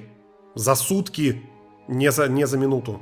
Вот. Но, слушай, это там какое-то кинематографическое, ну, в смысле, это киношное допущение, хер бы с ним. Давай мы вернемся к тому, что, блядь, фильм-то хороший. Вот. А фильм-то, блядь, хороший. Я не против. Потому что он э, смешной. Но он смешной не потому, что там высокоинтеллектуальный юмор, а потому что там юмор уместный, тупой, но прям вовремя. Вот, вот ровно, когда он нужен. Там есть смешные моменты с... Э, когда просто режиссер по... Как это сказать-то? Сэкономил на спецэффектах и вместо этого сделал э, из актеров вот эти куклы ходячие, когда он Грифона просто одел в этот костюм. Я не знаю, специально это было задумано или нет, но каждый раз, когда показывали зверолюдей, это были э, люди с надетыми на них э, вот этими вот костюмами аниматоров э, из любого... Ой, а я, мне, мне наоборот даже понравилось, знаешь, я такой, блин, как, как в старые добрые, зеленка уже заебала. Да, да, я тоже говорю, я просто на это посмотрел, и я такой, блядь, это, это вроде как плохо, но мне почему-то нравится, я не знаю почему. Там было очень много контекстуальных шуток смешных, причем смешных и для фанатов. Ну, я как фанат, э, опять же, вселенной, я честно ржал в голос. Жена, которая... Ну, их много было, вот много я, как, как скажем так, как не фанат пропустил. Слушай, ну, где-то прям каждый, я не знаю, каждые минут 10-15, если, ну, усреднять, там, там прям какой-то гэг, но есть. Пусть маленький, но есть. А жена, которая сидела рядом, она, ну, не совсем понимала, что я угораю, но вообще в некоторых моментах она тоже смеялась прям э, только так. Отличный... Не, шуток там правда много. Правда, вот, вот это самое, про которое все говорят, основная одна из самых как бы смешных сцен, когда они вот этих вот чуваков из могилы достают, но она мне очень затянутой показалась. Не знаю, это шутка, которую, ну, типа, четыре раза пошутили подряд. Ну, блин, не знаю. Это вот как... Смысле, это же как наши шутки. Мы же, мы, мы же постоянно шутим одни и те же и просто ждем, когда они нас станут смешными. Почему, почему это плохо? Да, но так для окружающих они тоже не смешны. Что? Типа... Почему, почему ты травмируешь мою психику сейчас, блядь? Что я хотел сказать-то, про самое главное. Я считаю, что фильм «Подземелье и драконы», я сейчас прям страшные вещи буду говорить, я правда думаю, что этот фильм намного лучше понял, как снимать «Властелина колец», чем сериал «Амазон». А, чем хорошо, ладно, ладно, ладно. Почему? Потому что я уверен, что ребята, которые снимали этот фильм, очень любят трилогию Питера Джексона потому что там постоянно, пускай это компьютерные пейзажи, мне плевать, но каждый раз, когда заканчивается какой-то большой экшен-эпизод, тебе всегда дают классное пасторальное изображение, по которому герои идут. Для того, чтобы ты просто порадовался глазами, посмотрел на смену обстановки, понимал, какой мир разнообразный, где путешествуют эти герои это, это дает хоть какую-то передышку от бесконечного экшена. Привет, Джон Уик 4, блядь. И здесь как раз эти, э, эти передышки как раз есть. Ты реально можешь отдохнуть глазами, ты можешь посмотреть на красивые пейзажи. И они огромные, они масштабные. Когда первый раз показывают Невервинтер, это один из ну, значимых городов во вселенной, это такой колоссальный, огромный город, и ты такой, блядь, Понятно, Слушай, я, согла- я согласен, что да, это было, но опять же, но мне, например, из-за этого не хватило экшена. То есть ее практически не было. Да вот ладно, ты, да ну хорош, да, да дофига его было. Смотри, дофига. где вот это, господи, где Родригес дерется, вот эту сцену пересказал, потом там вот этот паладин бьет бессмертных, и в конце вот это вот. Я больше не Ну помню. нет, почему? Там еще было несколько замесов, просто они калибром поменьше. Ну окей. Но они были, они, они были достаточно быстрые, вот и все. Еще давай так, ты любитель, блядь, бесконечного экшена, он тебе Джону Фыков наснимали, он смотри четвертую часть, пока не блеванешь, блядь. Я, смо- я смотрю. Ты смотри, вот пятую часть жди. Просто, ну, э, нет, все, а, а, отстань, блядь, уйди вообще. А потому, почему? Потому что вот есть прекрасный фильм, он идет сколько там? Э, час сорок, кажется, что-то такое. Да не, он там часа два, наверное. Ну ладно. Ну хорошо, даже пускай два часа он идет. Идет а, отличные два часа, у него а, прекрасная расстановка между экшеном и какими-то красивыми сценами. Даже 2.15. Даже 2.15. Хер с ним, 15 это просто титры. Два часа он идет. Ну да. Э, в общем, там все хорошо снято, там адекватная какая-то графика, там есть много веселухи, э, много отсылок, и вообще такое кино, блядь, давным-давно никто не снимал. Фильм отличный, минусов в нем, ну, я не знаю, если вам фэнтези не нравится, не надо его смотреть. Э, если вам, у вас какая-то, я не знаю, непереносимость Криса Пайна или Мишеля Родригес, тоже не надо смотреть. Я не знаю, если вы хотели какой-то фэнтези на серьезных щах, тоже не надо его смотреть. Все, вот три причины, почему не надо смотреть этот фильм. Всем остальным строго идти, смотреть, получать удовольствие, жевать попкорн или чипсы, делать это строго дома, потому что кинотеатры сосут. Я все. А, да нет, я на самом деле, несмотря на то, что я там в основном набрасывал, сейчас ругал, прерывал тебя, мне, я тоже хочу фильм похвалить, э, то есть несмотря, опять же, на трейлер, который мне испортил впечатление, заспойлерив все смешные моменты, а, ему все равно удалось меня развлечь, то есть это вот действительно, как ты рассказывал про Nintendo, да, что вот это, то есть такие устаревшие игры, которые дарили вот эту вот э, щенячью радость, вот это вот тоже такой устаревший, наверное, жанр в кино, которого очень не хватало, то есть оно вот именно веселое, качественное, развлекательное, легкое такое, такое приключенческое для совместного просмотра в кругу друзей. Причем этот жанр, по сути, практически умер, да, потому что эту потребность полностью заменили фильмы Marvel, ну, те старые, помните еще, которые хорошие были. Вот, собственно, а те, кто пытался, то есть они либо получались сильно хуже, либо они проваливались, опять же, там, на фоне тех же фильмов Marvel. Вот. И у создателей «Подземелья драконов», как я считаю, получилось, то есть в 2023 году выпустить вот такое нестыдное кино, и, ну, я на самом деле рад, то есть, как бы, я присоединяюсь к твоим словам. Я бы вот, честно сказать, я бы каждые две недели, знаешь, вот на что-то подобное ходил, просто в кинотеатр кайфовал бы, и, и там дальше ехал уже там к своим делам каким-то занимался, то есть в нем, говорю, правда, и смешные моменты были, но подпортил впечатление, то есть я от него там уровня, восторга уровня вот этого Человека-паука или там Стражи Галактики 3 я не получил, вот, и я отмечу из минусов, во-первых, ну, опять же, можно до этого не докапываться, но у меня чуть-чуть портится восприятие. Вот эти, сценарные дыры, то есть то, что я тебе говорил, то, что вот, э, вот эта вот девочка, которая превращается в любое животное, вот, их там правда много. Тут вот это с амулетом невидимости, там с этой вот... Ну, блин, я, короче, не буду опять же перечислять, чтобы не наспойлерить. Ну, короче, они есть, поверьте, там как бы, опять же, если вы захотите докапываться, вы докопаетесь. Не захотите, можете игнорировать, но они там точно есть. А, что еще прям, я сразу же вышел, когда из кинотеатра, я прям сразу, первое вот, что я озвучил про себя, очень, очень, очень скучный злодей, самый что ни на есть дженерик мотивации из разряда «я хочу убить всех». Там, типа, есть еще начальник злодея, да, это вот как, как в первой части был Ронан, завоеватель, и над ним был Танос. Вот тут примерно такая же история. Но вот этого начальника даже нормально не показывают, и толку от него вообще нет. Он такой, иди для меня, там, завоюй армию мертвых, а я просто буду смотреть и ничего не делать, никак тебе помогать не буду. И из-за этого же получилась очень нелепая финальная битва. Я вот говорил, что мне экшена не хватило. Ну, это могла компенсировать финальная битва, но она была ну, настолько нелепая, настолько, не знаю, в ней ноль было эпичности. Там местами, я не знаю, там маги сражались в рукопашке, и все это, знаешь, вот было в угоду сценарию, потому что там, по сути, злодей, который достаточно могущественный, и она не использует ни один из моментов, когда она может там героев э, убить. То есть она вот, знаешь, ей всегда это, мешают какие-то Это просто вселенную не шаришь. Это просто вселенную не шаришь. У нее просто спилы закончились, которые она заучила на А, ну окей, окей. Серьезно, чувак, соберись. Ей просто надо было отдохнуть. Если бы она отдохнула у костра, то как бы она бы заебашила. Блин, серьезно, учи матчасть. Ладно, ну хорошо. Получается, тогда не фанатом нельзя не хотеть. Ну я шучу, шучу. Типа, все равно, говорю, финальная битва мне чуть-чуть подразочаровала, как бы все к этому шло. И сама концовка тоже достаточно получилась такая... Эх, смазанная, что не знаю. И она получилась очень предсказуемая, я не знаю, я ее там пробил где-то на середине фильма, когда там показали один МакГаффин. Короче, вот концовка, финальная битва...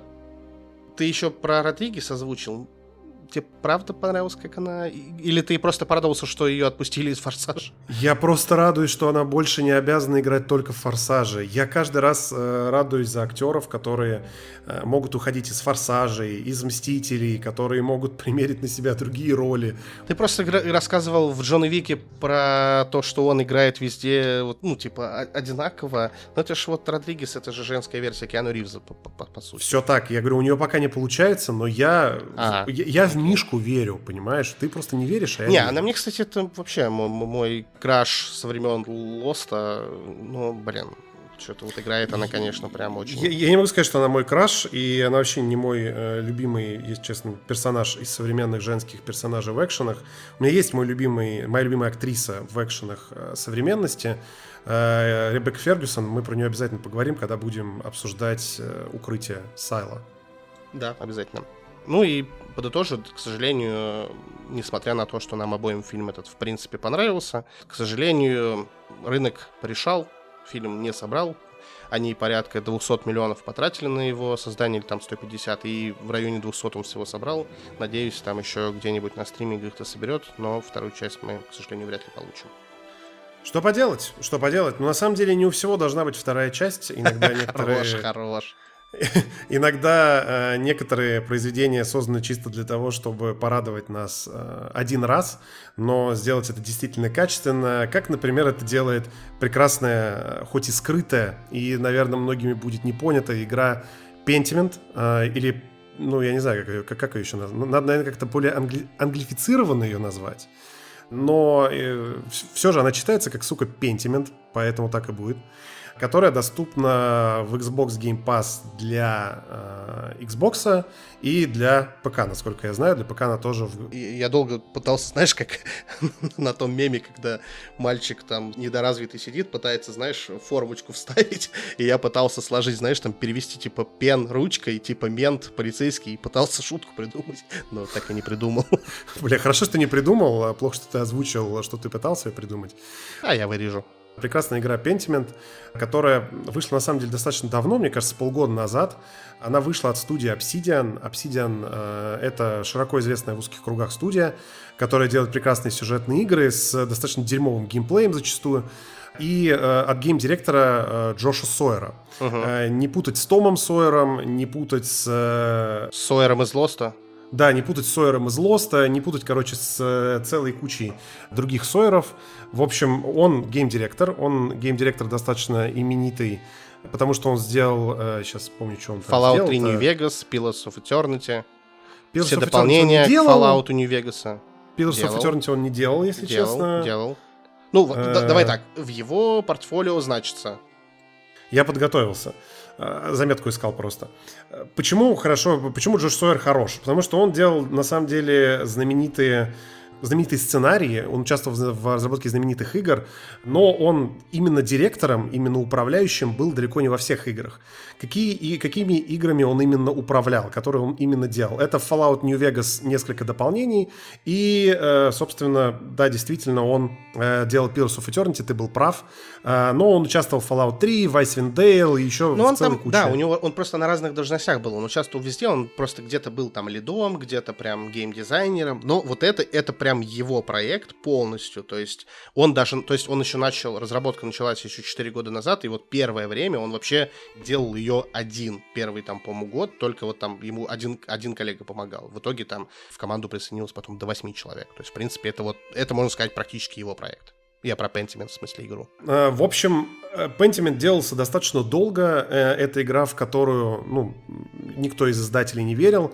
И они его делали в формате сайт-проекта, как зачастую бывает с гениальными играми. И только потом, потом, когда они презентовали это все великому и ужасному Филу Спенсеру, сказали, что вот поскольку теперь Obsidian под Microsoft и денег много, Pentiment может увидеть свет. Свет она действительно увидела, и что из себя представляет игра Pentiment. Значит, что из себя представляет Pentiment? Это детективная приключенческая игра в жанре э, худанет. Вот, то есть это вариант детектива, в котором основное внимание уделяется головоломке о том, кто совершил преступление. По сути, это такой point-кликер с кучей текста, некая помесь Disco Elysium, uh, The Life and Suffering of Sir Bronte, и я поначалу, честно сказать, ловил дикие вайбы Stardew Valley, но потом объясню почему, если не забуду. Вот. Действие Пентимент разворачивается в Верхней Баварии 16 века.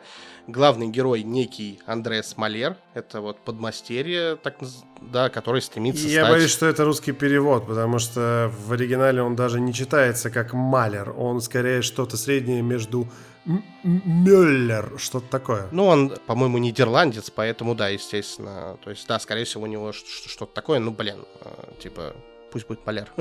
вот. Он, собственно, событие начинается с того, вот этот Андреас, наш главный герой, он останавливается в аббатстве в неком э, городе Бенедиктин, вот, где, соответственно... Что, что, что?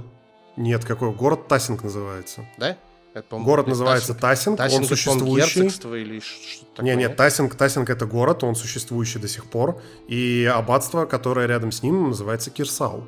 Да, значит, я проебался. Ну ладно. Короче, в Кирсау происходит некое событие, так сказать, преступного характера, в котором, соответственно, нам Чувак, ты слишком сильно избегаешь спойлеров. Там буквально в анонсе игры написано «Происходит убийство». Блять, Слушай, ты недооцениваешь вот этих машнил по поводу спой- спойлеров. Короче. Все, что не происходит в первую минуту игры, это уже спойлеры. Короче, там происходит убийство. Пускай, пускай машнят на меня. Ну да, да, все. В принципе, это все, что я вот хотел сказать.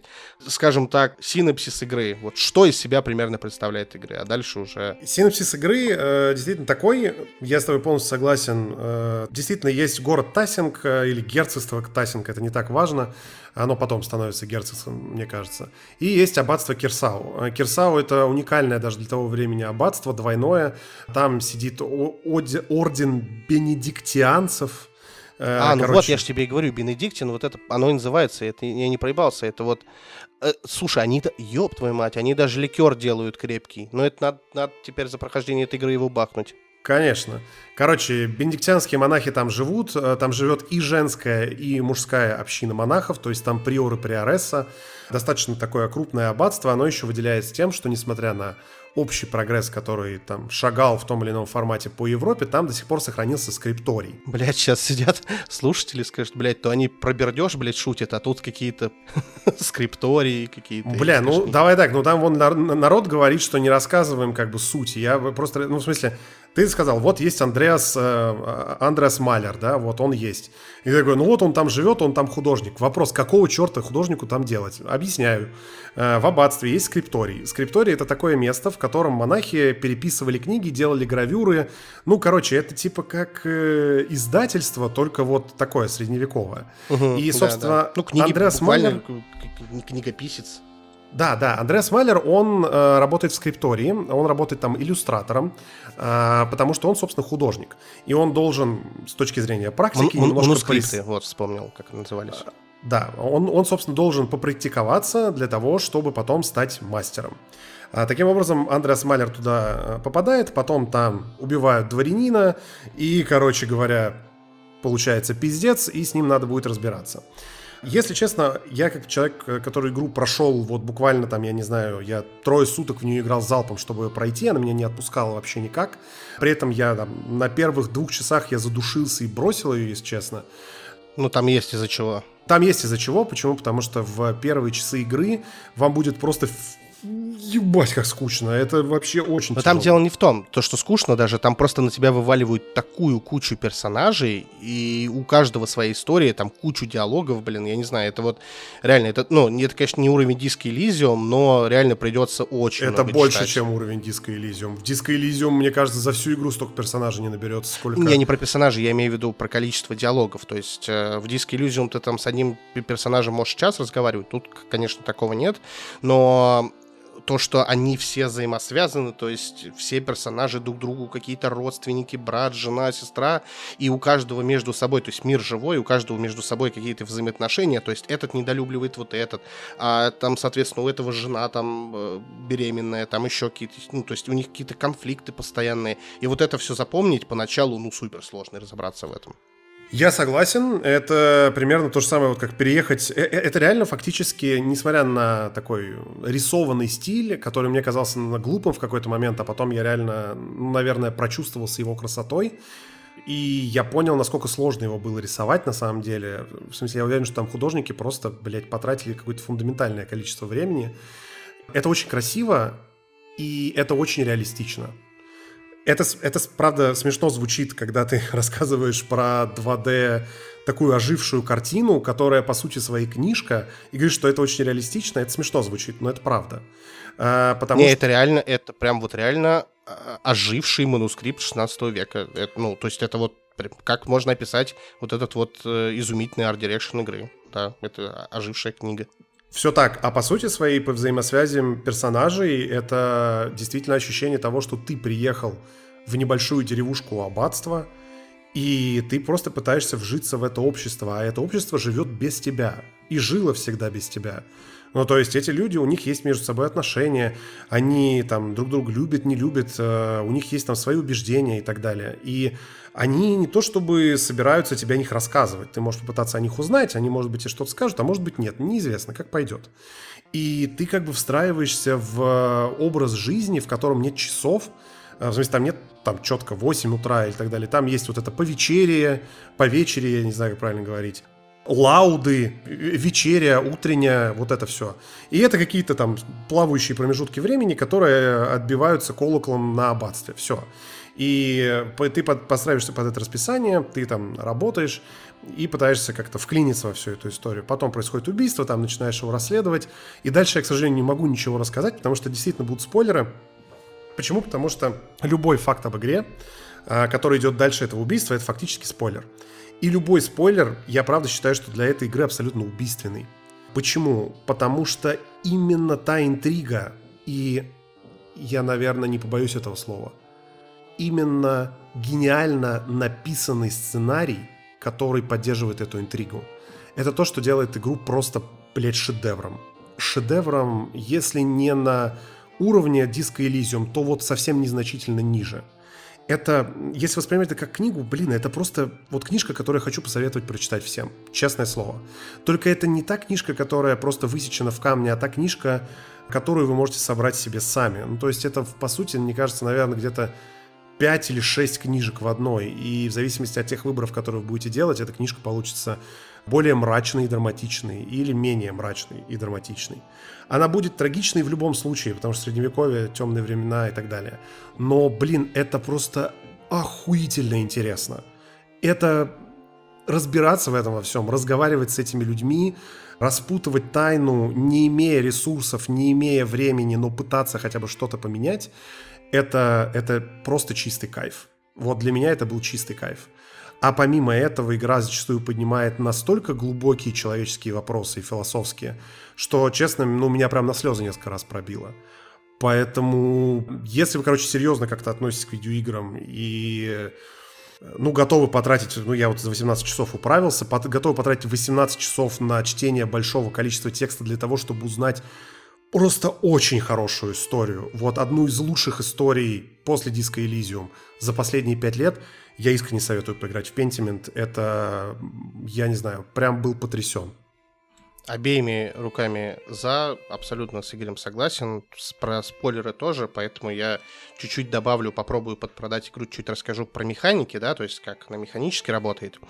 А, во-первых, э, ну я уже, да, говорил, что там есть тонны текста, ну, наверное, что меня ну, не то, что отпугнуло, да, поначалу, но я, скажем так, искренне удивился. То есть игра еще и требует какого-то определенного уровня, наверное, начитанности. То есть в игре будьте готовы, что вас внезапно могут спросить, как вы относитесь к работам Мартина Лютера, например, да, его отношение к церкви. Ну, то есть, не знаешь, кто такие лютерианцы? Ну, как бы, там потом можно в глоссарии будет прочитать, но тебе сначала этот диалоги спросят, и поверь, ты сначала отвечаешь, и если ты ответишь хуйню, да, какую-то, то там сразу зловещая надпись такая появится. Это запомнит.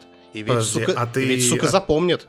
А ты не знаешь то, что там можно нажимать кнопку, ну, не старт есть, а которая меню на Xbox, и там прямо на, во время на диалога... X, на X, она не работает во время диалога. Нет, нет, не X, X это глоссарий. Да, так в глоссарии пишут, э, типа, ты, кто такой за, В смысле, можно справку открывать во время диалога ты там, там есть кнопка старт. Пошел я, получается, нахуй с такими претензиями. В смысле, вот. э, да, если ты начитанный, это хорошо. Давай, давай так, если вы такой же долбоеб, как я, который не додумался нажать паузу во время игры, то вам придется, блядь, вспоминать, кто такой Мартин Лютер из школьной программы и отвечать, как вы к нему относитесь.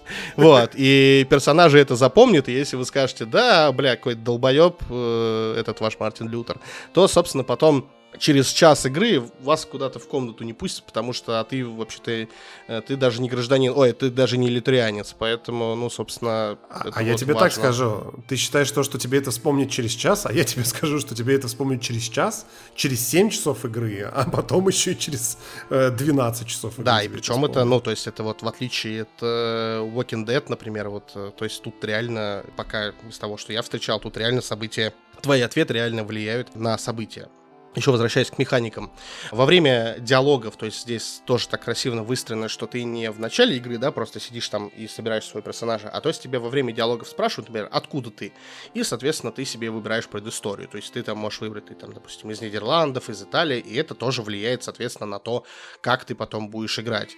Причем, э, там, то есть это работает, можно сказать, как система перков, ну, то есть, например, выбрать свое образование, и обычно в играх ты, когда выбираешь какой-то перк в диалоге, да, то есть ты можешь его применять, да, то есть это обычно дает тебе бонусы. И тут я выбрал, что я буду дохрена юристом, ролеплей во все поля, и, сука, сколько бы я его не применял, мне везде отвечали персонажи, типа, хули ты умничаешь, тут таких не любят, блядь. Ну, то есть я везде, знаешь, там, типа, э, дает одни из персонажей и говорит, типа, мне вот книгу надо вернуть. А я говорю, да вообще по закону, типа, эту книгу там можно не возвращать в Чечении, там, не знаю, там, э, солнцестояние. Она такая, типа, да мне, говорит, похуй. Я, говорит, по совести ее должна вернуть, мне нахуй, типа, твои законы. Ну, то есть вот это реально, мне вот прям шаблон сломало, то есть не просто, знаешь, достаточно в каждом диалоге выбирать э, подсвеченный твоим перком выбор, а реально нужно думать, что ответить, чтобы ты в жизни ответил. И я говорю, я так угорал с этого, вот я там единственном только моменте, мне это действительно пригодилось, я даже там за это редкую ачивку получил, что я вот юрист. То есть э, реально здесь вот полностью, ну, то есть реально влияет здесь выбор вот этих вот э, перков, выбор своей истории. Я тут тебя немножко дополню. Я просто выбрал себе медик, э, логик, кажется, и перк еще по поводу, по, по поводу этого красноречия какого-то. Угу. Вот. И красноречие мне несколько раз помогало очень сильно. Ну, в смысле, там перк называется оратор, кажется. Угу, вот, и оратор угу, мне несколько раз выру выручала. Но по поводу медика это очень смешно было, потому что ты же в средневековом мире, и ты просто приходишь, я не знаю, там кого-то ранили, и ты такой, блядь, блядь, я знаю, как это вылечить. Надо, короче, там, я не знаю, одуванчики с говном коровьим смешать, немножко подогреть, и будет, короче, заебись. И все крестьяне такие, ты чё, блядь, ведьма, что ли? А ты нахуй откуда это знаешь? Я такой, не-не-не, вот, видишь, я, пош... вот, тут, я пошел, короче. Вот, я говорю, видишь, тоже недостаточно просто выебнуться перком своим, тут как бы надо реально думать, что выбирать. Кстати, ты сказал про оратора, да, вот, естественно, Obsidian не были бы собой, если бы в диалогах не было убеждений, и, ну, я уже немножко говорил про это, тут они прям беспощадные, то есть тебе стоит вот что-то сделать, что персонажу не понравится, все, можешь дальше не пытаться, он тебя там при каком-то, если тебе нужно уговорить его что-то сделать, он тебя как бы нахер пошлют. Причем тут никаких вот абьюзов сейфлоуда нет, то есть тут сохранение изменения моментальные, то есть ты вот проебался, все, то есть ты что-то сделал, не, неправильно выбрал, все, как бы платись до конца игры, ты уже ничего не поменяешь. Не сохранить, не загрузиться ты не можешь, только начиная новую игру. Ну вот, да, да, да, да, да, вот. И еще, я тебе так скажу, что перк оратора на самом деле не дает тебе много плюсов, потому что тут убеждение работает таким образом, что каждый персонаж о тебе что-то знает, и он о тебе что-то думает. И если ты с персонажем в плохих отношениях, неважно, какой у тебя будет перк, если ты с ним в плохих отношениях, и ты его что-то попросишь сделать, он тебя нахер пошлет. Все. Так что неважно, какой у тебя будет перк. Да, еще чуть-чуть про механики. Соответственно, вот получается, ты выбираешь предысторию, вот ты в мир входишь, и, ну, соответственно, ходишь по миру, да, и у тебя есть там, скажем, набор обязанностей, набор заданий, причем это там не как там метка в Assassin's Creed, а тебе просто говорят там, вот тебе нужно сейчас там с кем-то условно поужинать там, да, или там поработать, да, каким-то образом. И, соответственно, случается в какой... Ну, то есть ты ходишь по, по миру, в какой-то момент случается, ну, убийство, ты уже сказал, да, и к этому времени ты уже подзапомнил персонажей, у тебя уже начинает появляться больше обязанностей, ты хочешь сделать вот все, да, то есть у тебя вот там есть какие-то вот там, разузнать там тайну вот этого персонажа, еще что-то такое там, да. И я вот говорил в прошлом подкасте про Калиста, про такое рассказывал, что я не люблю в играх, да, что-то пропускать, я вот люблю все сделать. Но тут такая механика используется, что тебе нужно выбрать что ты сделаешь. То есть ты не можешь выполнить условно все квесты. Ты должен выбирать. И должен выбирать с умом. И вот как раз таки я говорил, что мне эта игра Stardew Valley напоминает вот тут тоже есть как бы такая деревня с персонажами, и ты как бы должен там обойти какую-то часть за день, но ты должен выбрать, потому что со всеми за день ты просто ну, типа, не успеваешь повзаимодействовать. Я, к сожалению, опять же повторюсь, потому что я долбоеб, не сразу сначала это понял, э, что, типа, тут, ну, какое-то на определенные действия выделяется определенное время. И я, например... Не, ну кто мог подумать, опять же? Я не думал, ну... Это не обозначено. Это мы уже поняли, потому что ты справку не нашел, Да, да, да, да. Не, ну у меня, у меня есть справочка, но в игре я ее не нашел. Вот, соответственно, например, из-за этого когда происходит убийство, там, типа, чуть ли не main quest основной, типа, вот вы, наверное, там, если играли хоть в одну игру, где вы, типа, детектив, там, первое, что нужно, осмотреть тело. проебал этот квест просто потому что пошел там с какими-то бабами, блядь, вышивать какую-то хуйню, слухи послушать, потому что, ну, еще раз говорю, я не знал, что, типа, одно действие, ну, то есть, если я сейчас пойду, то уже на следующий день там труп закопают, и я уже не успею его осмотреть. То есть, я говорю, мог подумать, опять же, ну, слушай, они, а они что, в рефрижератор не могли его убрать, блядь? Ну, серьезно. Ну, да. Я говорю, игра, то есть тебя вообще не прощает. То есть не успел, не успел, все, не нашел достаточное количество там подсказок. Пошел ну, нахуй. Тв- да. Твои, да, как бы твои проблемы. И мир, вот я говорю, очень живой. Персонажи живут без твоего взаимодействия. То есть ты не пришел к чуваку там вот осмотреть труп. Все, он без тебя там осмотрел. То есть пошел его похоронил. То есть там, ну, я говорю, вот ты очень хорошо сказал, что здесь вот уровень проработки литературного романа, то есть без преувеличения. Это реально книга. Ну, в смысле, книга, которая там на экране вашего телевизора или монитора. Я бы, э, на самом деле, вот Pentiment очень сильно не хватает, ну, на свече, например, или на, на мобилках, если ее как-то могут портировать. На мобилке она была бы отлично.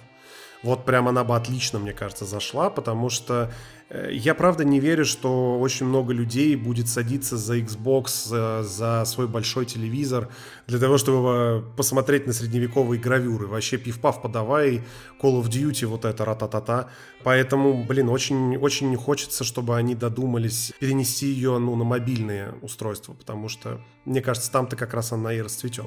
Ну, как ты говорил в прошлой части про Биф и про Бер, про сериалы, то, что они не станут массовыми, э, супер успешными, о них там будут вспоминать годами. Не, вот не, то же не. самое точно не произойдет э, с Pentiment, к сожалению. Не, вообще, без шансов. Очень нишевая игра, но я прям настойчиво рекомендую всем, кто сейчас послушает подкаст, обязательно попробуйте. У игры есть куча преимуществ. Во-первых, ну, то, что мы уже описали. Одно из основных, скажем так, преимуществ, которое вам даст ее попробовать, то, что игра есть в подписке Xbox Game Pass, то есть если у вас там и есть персональный компьютер или любая из консолей Xbox, э, через определенных, скажем так, продавцов вы можете достаточно задешево оформить подписку, там, примерно за 2000 в год. Ну, там у вас будет библиотека, в рамках которой эта игра, считай, бесплатно есть. Вы ее можете просто скачать, ничего больше платить не нужно. Это реально феноменальное какое-то самобытное скульптурное событие, вот которым в свое время Игорь тоже вспоминал его Диск Elysium был пару лет назад. Ну, такие игры просто нельзя пропускать. То есть, ну, мне кажется, любой вот, не то что уважающий себя, но любой э, геймер, который любит действительно видеоигры, не просто вот, вот, вот эти вот однообразные шутеры, которые каждый год выходят, а вот именно действительно хочет получать новые эмоции от игр это просто обязательный must-have. То есть она, ты вы от вот этих вот ААА проектов отдохнете, про которые Игорь говорил, и свой, скажем так, кругозор расширите. То есть эм, она действительно повествует о реальных событиях 16 века. Очень сильно прокачается эрудиция, потому что я как человек, который ну, нашел... Не в моем случае. Не в твоем случае, да, безусловно. Потому что тебе там некоторые кнопки на геймпаде не работают. Ну, короче, у тех людей, у которых работают кнопки на геймпаде, я просто э, зачастую открывал справку, я читал какие-то факты, которых я на самом деле просто не знал.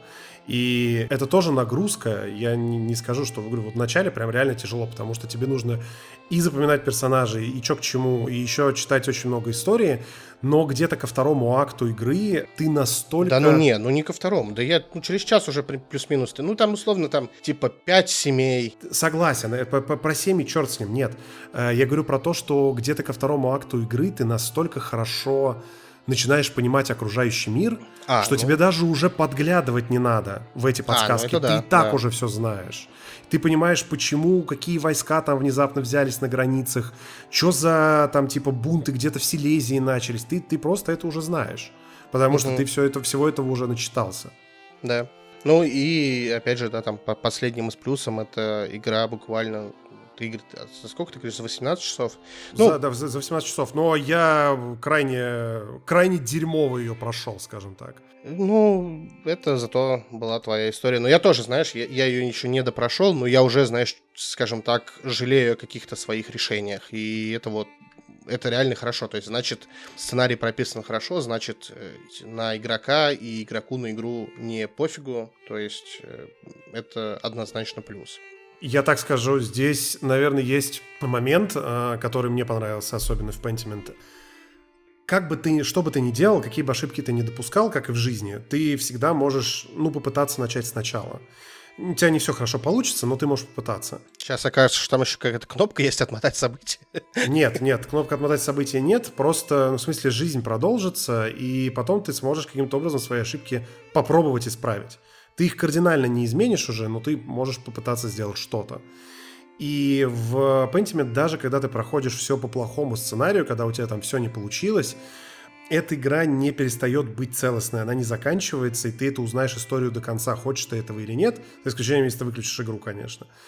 И это как раз очень правильно. В смысле, э, ты не должен сделать все, как задумали сценаристы. Сценаристы задумали так, что эта история раз, ну, развернется вокруг твоего персонажа но она развернется независимо от того, что ты сделаешь что-то или не сделаешь.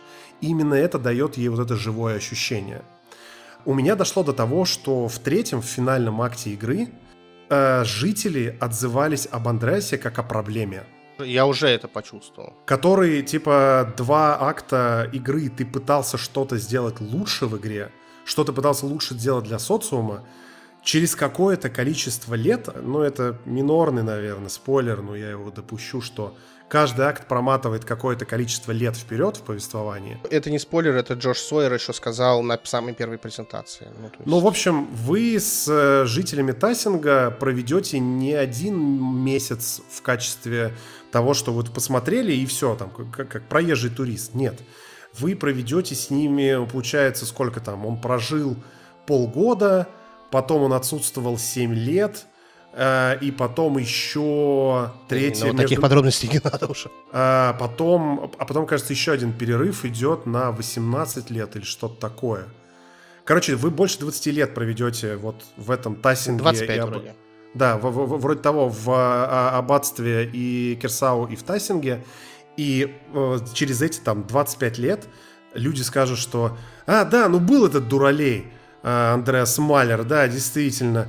Ну да, вот он что-то там делал, но, если честно, от него только одни проблемы были. Вот если бы его не было, глядишь бы, все и обошлось. И ты просто сидишь, и ты такой, блядь, я же правда пытался как лучше. Неужели меня так запомнили, а тебя так запомнили? И это, ну, короче, это прям реально заставляет задуматься. Меня эта мысль, если честно, посетила еще вот прям в самом начале. Я выбирая, не выбирая, а когда находил подсказки, да, я себя постоянно ловил на мысли, типа, блин, а можно ли как-то в игре сделать? И, возможно, ну, то есть, может быть, если бы я чуть пошел по другому пути, наверное, может быть и можно. Вот, как-то сделать так, чтобы, ну, вообще я не занимался никаким правосудием. Не знаю, может быть, ну, тогда надо, надо, надо было не играть в игру, вот, просто пути все на самотек, но, по сути, да, я типа подмастерье художник, типа я просто не лезу не в свое дело, пусть этим занимаются профессионалы. Вот, у меня такое было, знаешь... Э, Слушай, ну там же есть такая возможность на самом деле. Ну, в смысле, да. там даже есть такие варианты ответа, там ты можешь сразу отвечать, что я не знаю, я не полезу в это но дело. Тогда, мне, но еще раз, да, но тогда надо было, знаешь, вообще не играть в игру, то есть не выполнять никакие квесты, а поскольку я пошел как бы их выполнять, я пошел там собирать улики, доказательства, и поскольку тоже был оратором, я там, ваша честь, ебать, ща, ща я вам... Да, ща я вам скажу, блядь, гилти, гилти, блядь. Да, вот, да, да. И поэтому... он тебе такой, да, очень интересно было, спасибо, идите нахуй, да. А, вот, все. Да, да. А, мы еще сделаем небольшой в конце подкаста, сделаем анонсик, то есть когда я допройду эту игру, мы сделаем, я думаю, ну, может, в конце июня, в июле небольшой спешл, а, минут на 30-40, где прям вот со спойлерами на прополую обсудим эту еще раз игру, и мы хотим сравнить, действительно влияют решения да, на сюжет, то есть сравним, насколько наши истории отличались. Вот мы уже туда как бы сравнили, то есть я там был юристом, Игорь был медиком. Я нашел кнопку справки, блядь. Да, ты, ну да, это, это вообще все меняет, блядь. Я сейчас пойду заново, считаю, в эту игру играть, блядь. Ну и, соответственно, поделимся впечатлениями, и я прям призываю наших слушателей, кто послушал подкаст, если у вас есть подписка Game Pass, вы буквально в там в одном гигабайте от того, чтобы попробовать. Было бы круто, если бы вы тоже попробовали, поиграли и потом обсудили бы где-нибудь с нами там в Телеграм-канале или где удобно там на Ютубе в комментариях, э, потому что, блин, хочется вот как очень много времени инфлюенсеры в своем время уделили игре Guardian of the Galaxy, которая тоже там очень провалилась с этим Которые тоже не за свои промо-компании, да, да, да, и не за, ну, то есть мало внимания ей уделили игроки, и они постоянно про нее рассказывали, что вот поиграйте, поиграйте, эта игра действительно хорошая. Вот то, то же самое сейчас на себя вот такую обязанность с играми берем, рассказываем про эту игру, потому что, блин, она действительно крутая, и в нее, слушайте, Я уверен, что она есть где-то на торрентах. Хотя бы так в нее поиграйте. Может быть, потом вы где-то там ее по скидке зацепите, но э, не хочется, чтобы эта игра... Потому что она вышла, к сожалению, в России сначала без перевода, и про нее вообще никто не говорил. Вот перевод сделали примерно месяц назад, она сейчас есть в подписке, ее можно... Ну, она вообще не требовательна к железу, я не знаю, на нее можно на калькуляторе буквально играть э, не поленитесь, э, попробуйте. Если вы любите какие-то вот крутые детективные истории, первый час чуть-чуть, возможно, придется вот перетерпеть, а потом, я вас уверяю, вы не оторветесь. Но я говорю, меня вот буквально из игровой импотенции эта игра выбила, то есть я после прохождения года War Ragnarok ни во что больше полчаса это, не мог это была играть. твоя Вальгала. Да, да, да, я просто вот, мне, знаешь, я боялся, что у меня сейчас опять вот это вот э, случится синдром вот этой вот переполненного контента, и я боялся во что-то играть, вот, а эта игра меня просто затянула, и я вот ничто не играю, кроме нее, пока не допройду. Я, правда, с своей стороны скажу, что мне очень-очень хочется, я даже говорил перед этим выпуском, может быть, надо записать какой-то спешл. Э, я, правда, очень хочу поделиться вообще с максимальным количеством людей впечатлениями от этой игры.